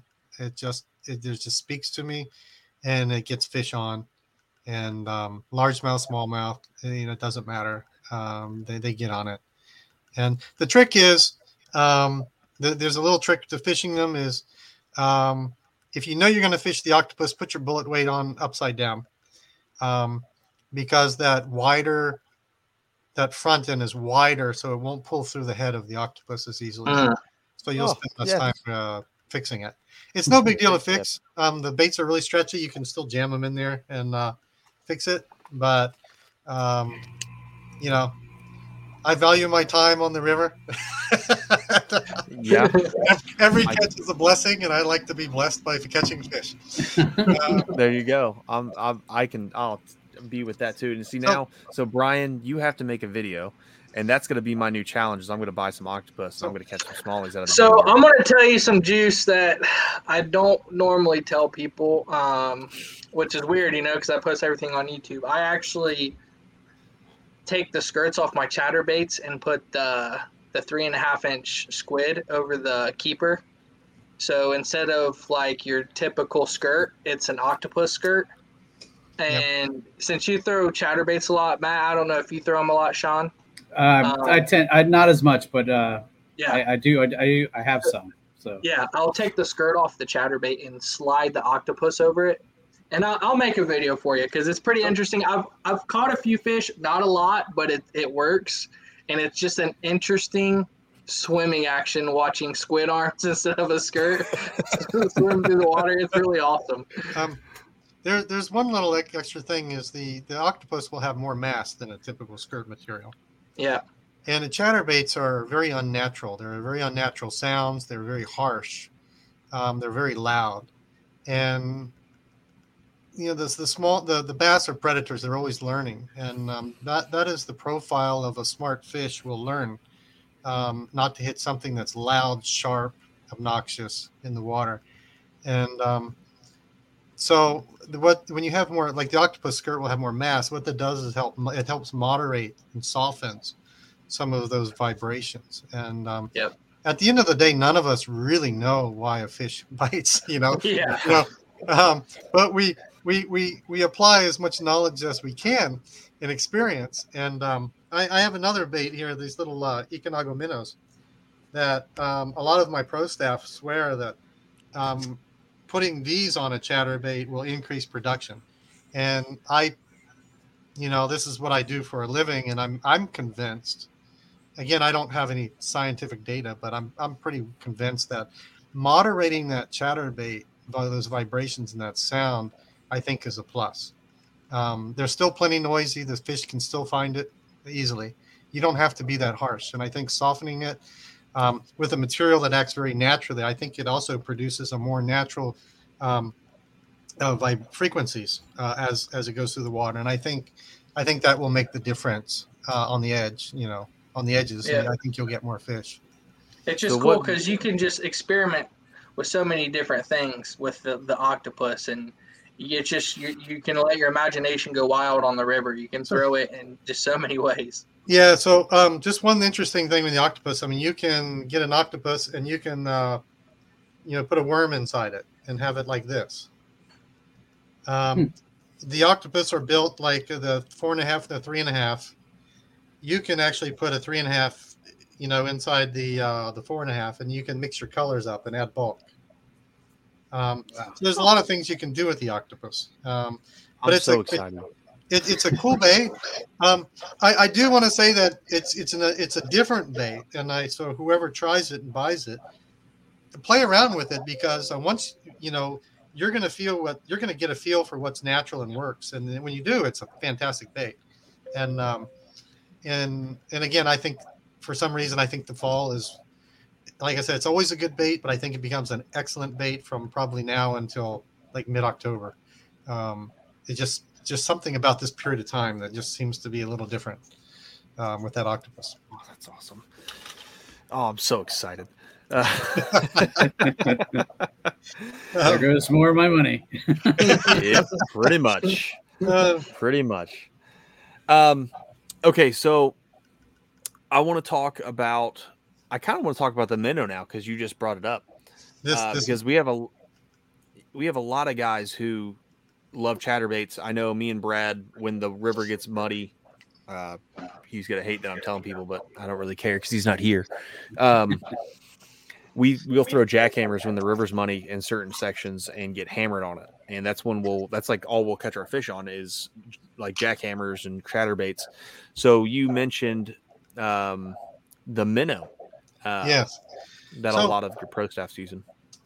Yeah, so this, I mean, it's just a simple. Well, that's the wrong. Let me get this one easier to see. Um, you know, it's just a simple minnow. Oh, there we go. Um, and that Aurora color is really, that's the number one seller. That's a special bait there. Um, that's my favorite. Um, so it's you know a 4.6 inch. Um, it's got those eyeballs in there, which is another cool thing about Nikko. Some of the baits have those eyeballs like that. It's got the vertical tail, so if you fish it straight, you know you're not going to get a ton of action on it. But you can also turn it 90 degrees and fish that tail flat. Fish don't seem to mind whether the whether the eyes are properly placed or not. Yeah. Um, you know, people use them as trailers. Uh, you know, the chatterbait trailers. Um, you know, Texas rig them, put them on jig heads, um, fish them top. They're great top water. Um, you know, you don't have to be super noisy um, for top water. Uh, I think a lot of people always think you got to make giant noise. Um, and for when I when I'm fishing ponds or you know around where I live, um, I usually go to the ponds that are like covered in algae and nobody fishes because my baits float. And all I have Yeah. to do is hit a few pockets and just plop, plop, plop. That doesn't need to be much. And something about this, you know, like worms. Worms are so popular. It's got that long, slender profile. It's you know easy for a fish to ingest. And uh, this is a long, slender profile. And top water, they just jump on it. Um, you know, some people chop them in half and use use them as nets. Um, so this this bait will again this like a lot of Nikko stuff. This bait lasts forever. Um, I don't think anybody's ever worn one out. Um, and uh, the other cool thing is that it's got a hole in the head, and so you can. They're great for Neko rigging, and when I fish on the Shenandoah River in Virginia, I'll just shove a little nail weight in there. You can, you can see it in there maybe. Oh, that's awesome. Yeah. So, um, there's a there seems to be like a about a three week period starting about now every year where the fish just go crazy over a Neko rigged minnow. I just plop it down on the bottom, you know, just like Bryan was saying, you know, let the bait do itself, do the work. And that tail just flutters and moves very easily. And just set it there, and um, they just they just love it. They just pick it up. It's a very easy bait to fish, very versatile. Um, but it's also a bait you need to know what you want to do with it. You know, the Hellgrammite you can just throw out there. A beginner can throw the Hellgrammite and they'll put fish on. Probably the same with the leech, more or less. Um, I think this one you kind of got to know what you're doing, and um, with it, and maybe target it a little better. But it, it's a really effective bait. Um, it's used for salt water and fresh water, you know. So, yeah, that's it. That was one of Nikko's earlier baits. Um, yeah, I really like the the profile. Now with that, are you able kind of like with you know i know it's not segmented but like 4.6 some people might think that's too big of a profile are you able to cut that down yeah just chop the head off yeah yeah yep. and just cut it down i'll actually cut like two-thirds of it can you hold that bait up scott i don't have any Ikunaga minnow on me sure i'll cut like two-thirds of it to where like two and a half inches and the tail is left and then i'll put a, a Ned head on it so oh, it's wow. just like a little minnow like a damiki rig pretty much yeah. So it's great that way as well. That's why I said you can chop it and use it on, you know, some Bryan's one of them that chops it yeah. and uses it that way. um, yeah, no, I I'm a, I didn't even see those, so I'm happy you brought it up because you know it kind of leads into the the next thing. This will probably be one of the one of the last few things we'll talk about because we're going on to an hour and a half, um, and Bryan's gonna yell at me because it's a long show, but um, um, I don't I don't care. Uh, I want to talk about the other new bait, and this is how we can wind it down to the winnow. Yes. Which I think, and I, I'm about to show it in the lunar color. I've fallen in love with this color already because it looks amazing in this bait. Uh, that core shot looks awesome. Yeah. Yep. Yeah. So let's talk unfortunately, that unfortunately the pictures just don't they don't do it justice. You have to see this color in person when I first met Scott in person at ICAST, I, I went to ICAST and met him in face to face, and he pulls out the lunar color, and I was like, "Hold on, what is that color?" He's like, "This is lunar." I was like, "No, no, no, that's that looks way different. You cannot capture the essence of this color unless you see it in person. Yeah. It's it's an incredible color, and I absolutely hammer fish on the GMR with the lunar. Yeah, this is a color I really wanted had in mind for a really really long time, and then during development, um, uh, some people who gave me some advice also had this color in mind themselves. So it was a kind of a coalescence of minds about let's let's do this type of color. Um, so the color, the, it's actually the core is actually um, that black. It's actually a black core, and that core is all squid extract. That's how hmm. it's that's how it's colored. And, wow, um, really? So the the blue That's that cool. you see is actually on the outside of that. It's a, there's a clear layer with the blue flake on the outside. That's a it's a adds a kind of a um, a color with depth. So um, you know if you if you look at animals in nature, there's all kinds of strategies that they employ for coloration, and um, if you can add depth to it, um, sometimes it confuses predators if, if they perceive things if they're confused on the depth and the distance and so um, so that's that's one another thing that kind of uh, represents or mimics nature to some degree. Um, this this bait has really really got a lot going on. Um, this is probably the, this is the most innovative ribbed swim bait out there. It's really this is this is the bait from which all other innovations and other companies will be based upon. I think. Um, so first we'll just start with the most obvious is the ribs.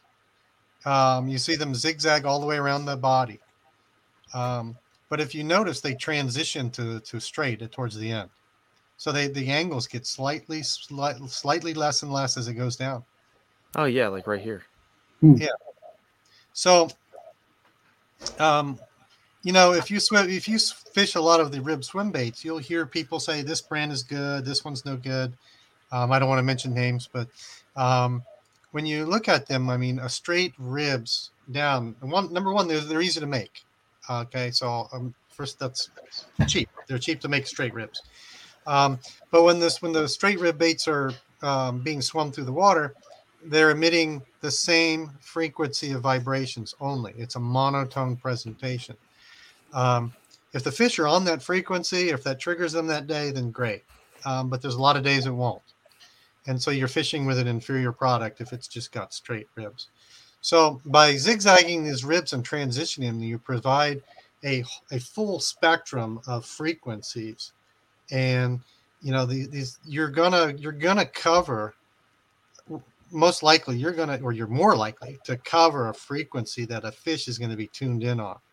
Um, because whatever bait they do, you know, all these things moving in the water emit vibrations of some frequency.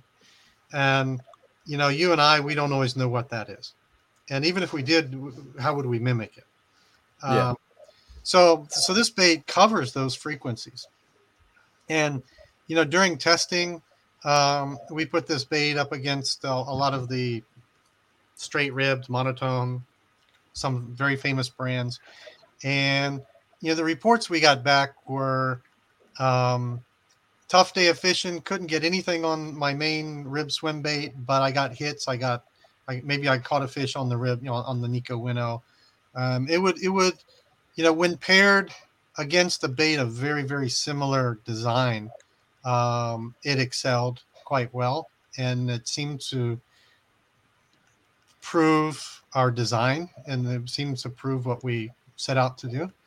Um, so that's the that's one thing. Um, um, also, just you know, because of our material, the the body inside is actually slightly um, thinner than the other bodies out there. Um, the ribs are very thin and soft. Um, they, in addition to emitting the frequencies, they'll also move in the water, and so you have a it creates a a, a, a live image, you know, a- like a, a live bait because it's it's not just being drugged through the water, you know, creating vibrations through pure displacement. The the ribs are also moving, and that creates another aspect, another depth to the to the to the to the fish attracting, you know, part of the design. Um, the um, the one thing that's going to be hard to see here um, and put me up on the big screen. It's uh, okay. So you can see the design is a bit triangular. Yeah. Yeah, you can see that. Yeah. yeah. Yeah. so that um, we we designed this bait to be a a slow retrieve and a fast retrieve bait. Um, it seems like the evolution of fishing with swim, rib swim bait seems to have gone towards, um, from what I understand, uh, has gone from, you know, extending the season a little longer into the colder water when things are slowing down. Um, and so this bait was designed to, to be able to extend your season either either on the front side or the back side by being able to fish this bait in, in colder water. And one thing we didn't mention early in the program is Nikko's plastic remains softer at colder temperatures than other plastics. Um, so we can also do that. Um, so um, it's a slow retrieve, but you know, but designing a slow retrieve bait, you know, swim bait is pretty easy. But how do you stabilize it when you want to rip it real fast? And um, so that triangular design um, helps stabilize that bait. So you can go, you this bait can be is stabilized at, at high speeds or slow speeds. And the other thing was the um, the belly profile. Um, the it, it's kind of hard to tell, but if you actually see the product in, in real life, maybe look at the pictures. Um, the belly is swollen. It's got a swollen belly. And again, this is another thing to uh, mimic nature because when when a when a fish are targeting, you know, like smallmouth, they they will, or all fish, all predator fish will target their fit their their prey by um, one accessibility, obviously, um, and the other one is uh, nutrient value. and a, uh swollen belly also represents um, a, a higher nutritional value. Fish pick up on that; they know it. They, they read it in their DNA. Um, and so when they when you're fishing this bait, there's a like I said, there's a lot going on in there. Um, it, it's uh, it just appeals to fish on so many levels. It's um, it's got just little details put in there. Some of them are minor. You know, we've got hash marks on the tail. It's a big tail. The, the tail really moves very easily. You can barely move this bait. Some people Neko rig this bait, by the way, Hmm. um, because Really, the tail that much? moves. Um, one of our pro staff actually, when the, you know, the, eventually the tail will come off. Um, you know, uh, they have gone up to about 150 catches and still performing well. Um, but eventually it will come off. And uh, I know if it goes against a three foot barracuda, it comes off pretty easily. But, uh, Uh, yeah, fish fish with teeth don't count. So but but as far as you know, you know, freshwater fish, it'll last a long time. But when it eventually it does wear out, um, you know, I also use them on Ned rigs as well. Um, but the um, the hash marks, there's a bunch of little designs on the tail. So if you want to tighten it up, I mean, it's a big, it's got a, it's got a heavy thump to it. Um, if you want to tighten that up, you can chop off, chop off part of the paddle, and uh, there's marks on there for you to to help guide you, so you remember next time and when you get it the way you want. Um, you know, there's a little slot in the back for exposing your hook. There's uh, there's markers. There's uh, so you again, you want to swim this straight, right? So there's actually a markers in there, so you can line your bait up properly on the hook, so that you can get it straight. There's even a marker for a nail weight if you wanted um, in there, and the head is designed so that if you chop it off, it fits most jig heads um, uh, that are on the market. Um, but a, a lot of and there's other little details in there they probably shouldn't talk about. But um, but there's a lot going on in this bait and that it really is has a lot of thought went into this. And this bait is um, just by the way going zigzags all the way around the bait. Nikko's the first company in the world to do it because you cannot make this bait with traditional molds it took us over Okay. a year um, Nikko had to visit lots of different high-tech industries in Japan look at different machinery, different um, concepts of approaching this problem to make this bait. Um, it's uh, now it does cost right now. It's at fourteen ninety nine for five of them. Um, a lot of people shy away from that because they don't understand the value there. Um, but again, uh, when you, you know, some of the baits can go 150 fish. Um, we think it catches more fish, and testing it when testing that we did, it, it certainly seemed to catch more fish. Um, and uh, you know, if you look at the money people pay on a fishing trip, just just in your gas or or just going to the store or replacing another pack, then uh, it, it's one of the best values out there. And um, so there, anyway, that's that's sort of the winnow. Yeah. yeah. So you have something, Bryan? Yeah, I was gonna say um, one of the things to try to show people when I'm making videos is the value of a catch. Like when you break it down, if if your Hellgrammite's catching 40 smallmouth and that Hellgrammite was two dollars, you can kind of break down cents to catch.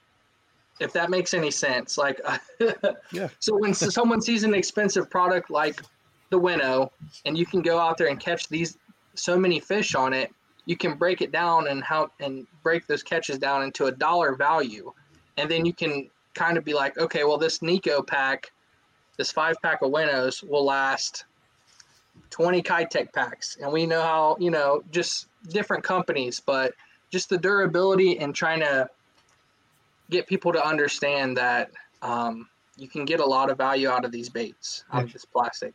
Yeah, I haven't done any calculations lately, but in the early days when we were getting started, um, we did some analysis, and um, the cost of fishing Nikko we, we calculated to be one twentieth the cost of fishing traditional plastics. Hmm. Oh wow. Uh, and yeah, so that's that's what we came up. And as far as durability, as far as like Hellgrammites, um, I've gone around 250 catches before I lose them. Um, I think a lot of times I could probably go about 500 um, on a on a bait. Um, the only exception is when you get snagged and start yanking. I, I fish with, I usually fish just straight braid. Um, Oh. and uh, braid will do a braid. You know, the, the baits are tough, but if if you're if you're if you're really s- swinging your rod trying to get a snag off with braid. Um, that braid can do damage to the baits, but but otherwise, you know, they last a, a really really long time. Yeah, I think that's one thing. Uh, being in the like the big swim bait game, for example, I'm used to spending an asinine amount of money for a bait. uh, it's just how it is. I mean, I have I have uh, hard plastic or hard uh, swim baits that I spent upwards of two hundred dollars on. Um, but for your average angler, it's what's always weird to me. Like we spend so much money on reels and rods for the uh, for the concept of well, if I buy this really nice combo, it's to last me forever. As long as I take care of it, it's to last. I never have to worry about replacing it. Which is the same concept that I think when it comes to baits and more expensive baits. Because I was the last thing I want to talk about tonight before we jumped off here was why is your bait worth the pricing? And you explained it perfectly. The durability factor of it, the fact that you know Bryan, you stated it. We all know about Keitechs. I'll just say it. I don't really care. I'll throw a Keitech and get two fish on it, maybe before the tail rips off or it gets rips or the hook rips through the head and it, you can't can't T pose it any other way because Yeah. it's all destroyed. So, and you're looking at a pack of those are seven or six ninety nine. So if you go through a pack of those a week, if you fish like I fish, you know, multiple times a week, if I go through a pack of those a week, in two weeks I've bought two packs of Keitechs. That's the same price of one pack of winnows. And if those winnows are lasting me, you know, let's just say conservatively 40 fish a, a winnow, I'm not using more than one pack of winnows every month Yeah, exactly. you know, and that's on a bad month. Like good month, I mean, I I'm still way, I still have plenty of durability. So the the the cost of it, I, I love how you explained it, and you did the testing at the early beginning of it, where it's one twentieth, and because people don't think of the long run, they just The think of the short term, run, yeah. because they're so used to baits falling apart and lasting two or three fish, to where once they understand that these baits last, I mean, theoretically they last if you don't get snagged like with straight braid, Scott and you're throwing, you know, like you know, you're throwing it, and you're not getting snagged, and you're just catching fish.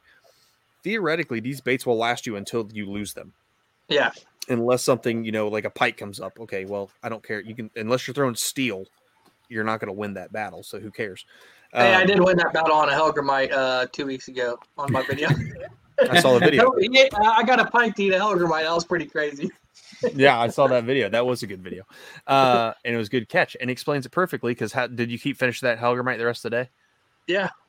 Yeah, The whole I can day tell you there's, there's there's plenty of baits, uh, including some that come in blue packaging that I've caught toothy fish on, and they they get rips in them, and it's not their fault. They're it's a pike. It's not supposed to. Yeah. It's not meant for that.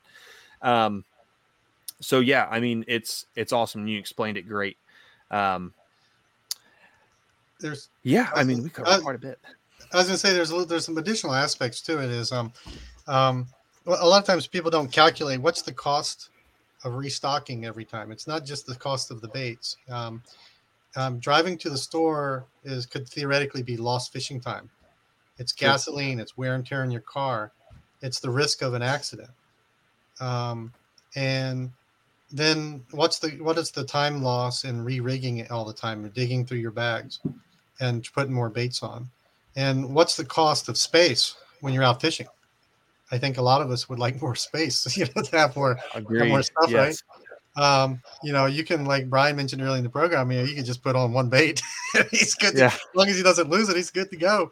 And that's true. And you know, I carry because I I do this. You know, I, I carry like a big bag. I've got everything under the sun, you know, with me, but I I rarely ever change out. Um, and and you never really have to. And um, but it, it saves time, money. Um, theoretically, you know, at, at some scale, it even saves lives because people are, you know, after so many miles driven going to the store all the time, you know, um, you know, you even consider that. And at the same time, you know, it also completely harmless to the environment. You're not harming anything. And then, um, yeah, it's just a lot of merit to it. Besides that, they Oh, catch no. fish and a lot of fun. Yes. there you go. There you go. So, guys, this has been a great show. Um, I'm super pumped to start using Nikko. I don't know if anybody noticed when I was sharing the screen, I added some of those core shots to my cart. Uh, but yeah, I'm I'm pumped. Scott, Bryan, thank you for coming on tonight. Sean, thanks for co-hosting with me, man. No, no Um, problem, man. You got any closing thoughts, Sean? Any questions you wanted to ask that didn't get answered? Um, I wanted to give a quick shout out on the on the if you guys are panfish or trout, their little stuff like the waxworm I don't know if, you, if you've ever fished with waxworms, they're the most pain in the butt thing. Like even a little nibble and it's gone. This thing Yeah. will last forever. It is Yeah. like Ice the, fishing. the best thing for trout I have ever used, and um, it just um, it's like small or uh, it is panfish and trout crack. They literally love it. Yeah, so so for people who do fish the smaller fish or trout, we have stoneflies, caddisflies, waxworms.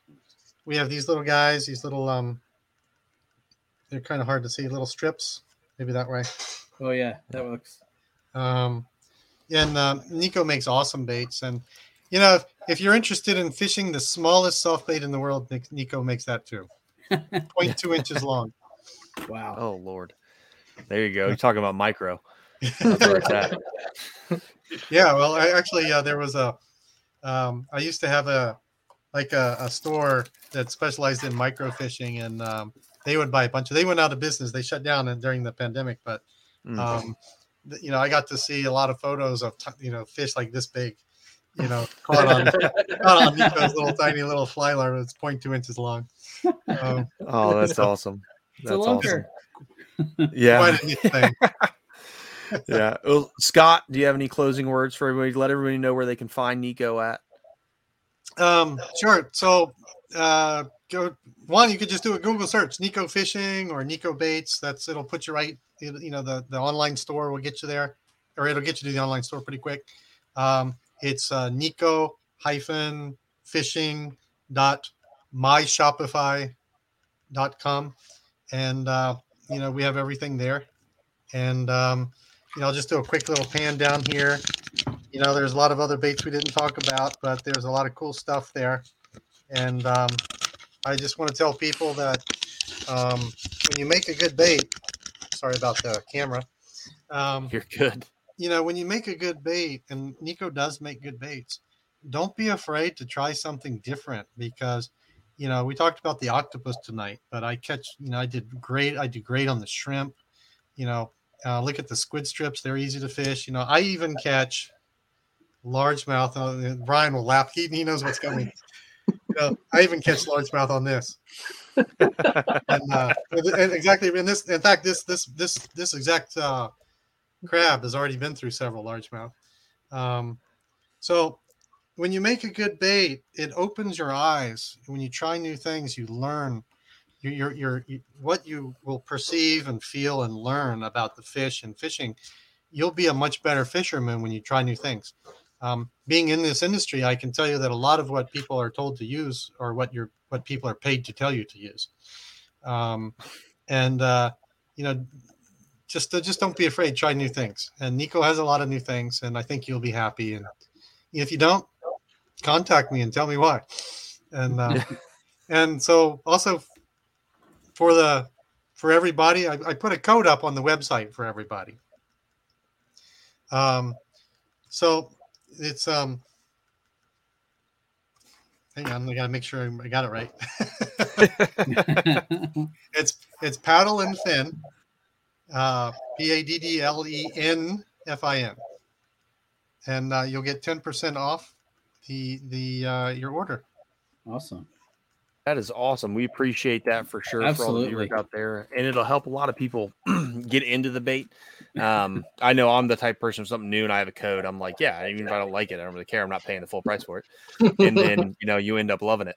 So um, that's awesome. So we appreciate it, Scott. We appreciate you coming on uh, and sharing Nikko Baits with us. Uh, Bryan, let the people know where they can find you, social media, YouTube, things like that. Yeah, absolutely, man. Uh, the Creek Crawler on YouTube. If you search Creek Fishing in Ohio, um, you'll probably come across one of my videos. Uh, the same as Instagram, uh, the Creek Crawler. If you search it up on the Instagram, I'm pretty sure it's the only one. Um, but yeah, just the YouTube and Instagram is my socials. Good to go. Awesome. And then uh, Sean, let the people know where they can find you. Oh yeah, you guys. Uh, hopefully, most of the listeners know me, but um, um, every Monday on uh, the Bass Fishing for Noobs show, um, uh, Bryan, I'll definitely have to have you on sometime. We'll talk some uh, creek fishing. Oh, absolutely, man. I'd love So- to. But uh, yeah, um, and uh, I'm still kind of building my social media prese- presence, I'm kind of a slacker, uh, old school. Uh, but you can find me on all the uh, all the big uh, all, on Facebook, Instagram. No, no TikTok yet, but uh, uh, we're It's getting okay. there. I don't either. I'm not about that Yeah. much. I can't do Me that. neither. I just, I just, I just watch stupid videos on there and send them to Brad and my wife, and then my wife sends me a bunch of dog videos. So, But Matt, I appreciate you letting me coming on co-host with you. It's been fun. Oh no, man! I loved it, especially you, the amount of experience you have with the Nikkos. This is this is one of the first shows that I've done that I don't know a lot about what I'm fishing with, uh, but the little experience I've got, I'm I'm super pumped. I love them a lot, and I'm excited to try the other stuff. I'm really excited to try the Winnow um, now that you've explained it because I didn't know. It's crazy. Last little tidbit, and then we'll close off. Sorry, Bryan. Uh, it's crazy how a paddle tail that's been around that that style of bait's been around forever but the amount of innovation you've put in it to make it new which is awesome i love seeing that especially from small businesses but on that note everyone long episode longer than normal that's what brad gets for not being here but thanks for sticking around with us Yep. Thanks for See hanging you in, guys. guys. All right, yeah thank you, i know it's been long. Everybody have a good night. Be safe on the water. Yep. Thanks for having us. Thank you. there we go and on that note see everybody later Thanks for tuning in to another killer episode here on Paddle and Fin. Be sure to drop a five star rating, a thumbs up, or smash that subscribe button on any platform you're listening in on. Be sure to check us out on Waypoint TV, waypointtv.com. Make sure you sign up for the Fantasy Kayak Fishing League at paddleandfin.com forward slash fantasy. You could support this show through Patreon, patreon.com forward slash paddle and fin.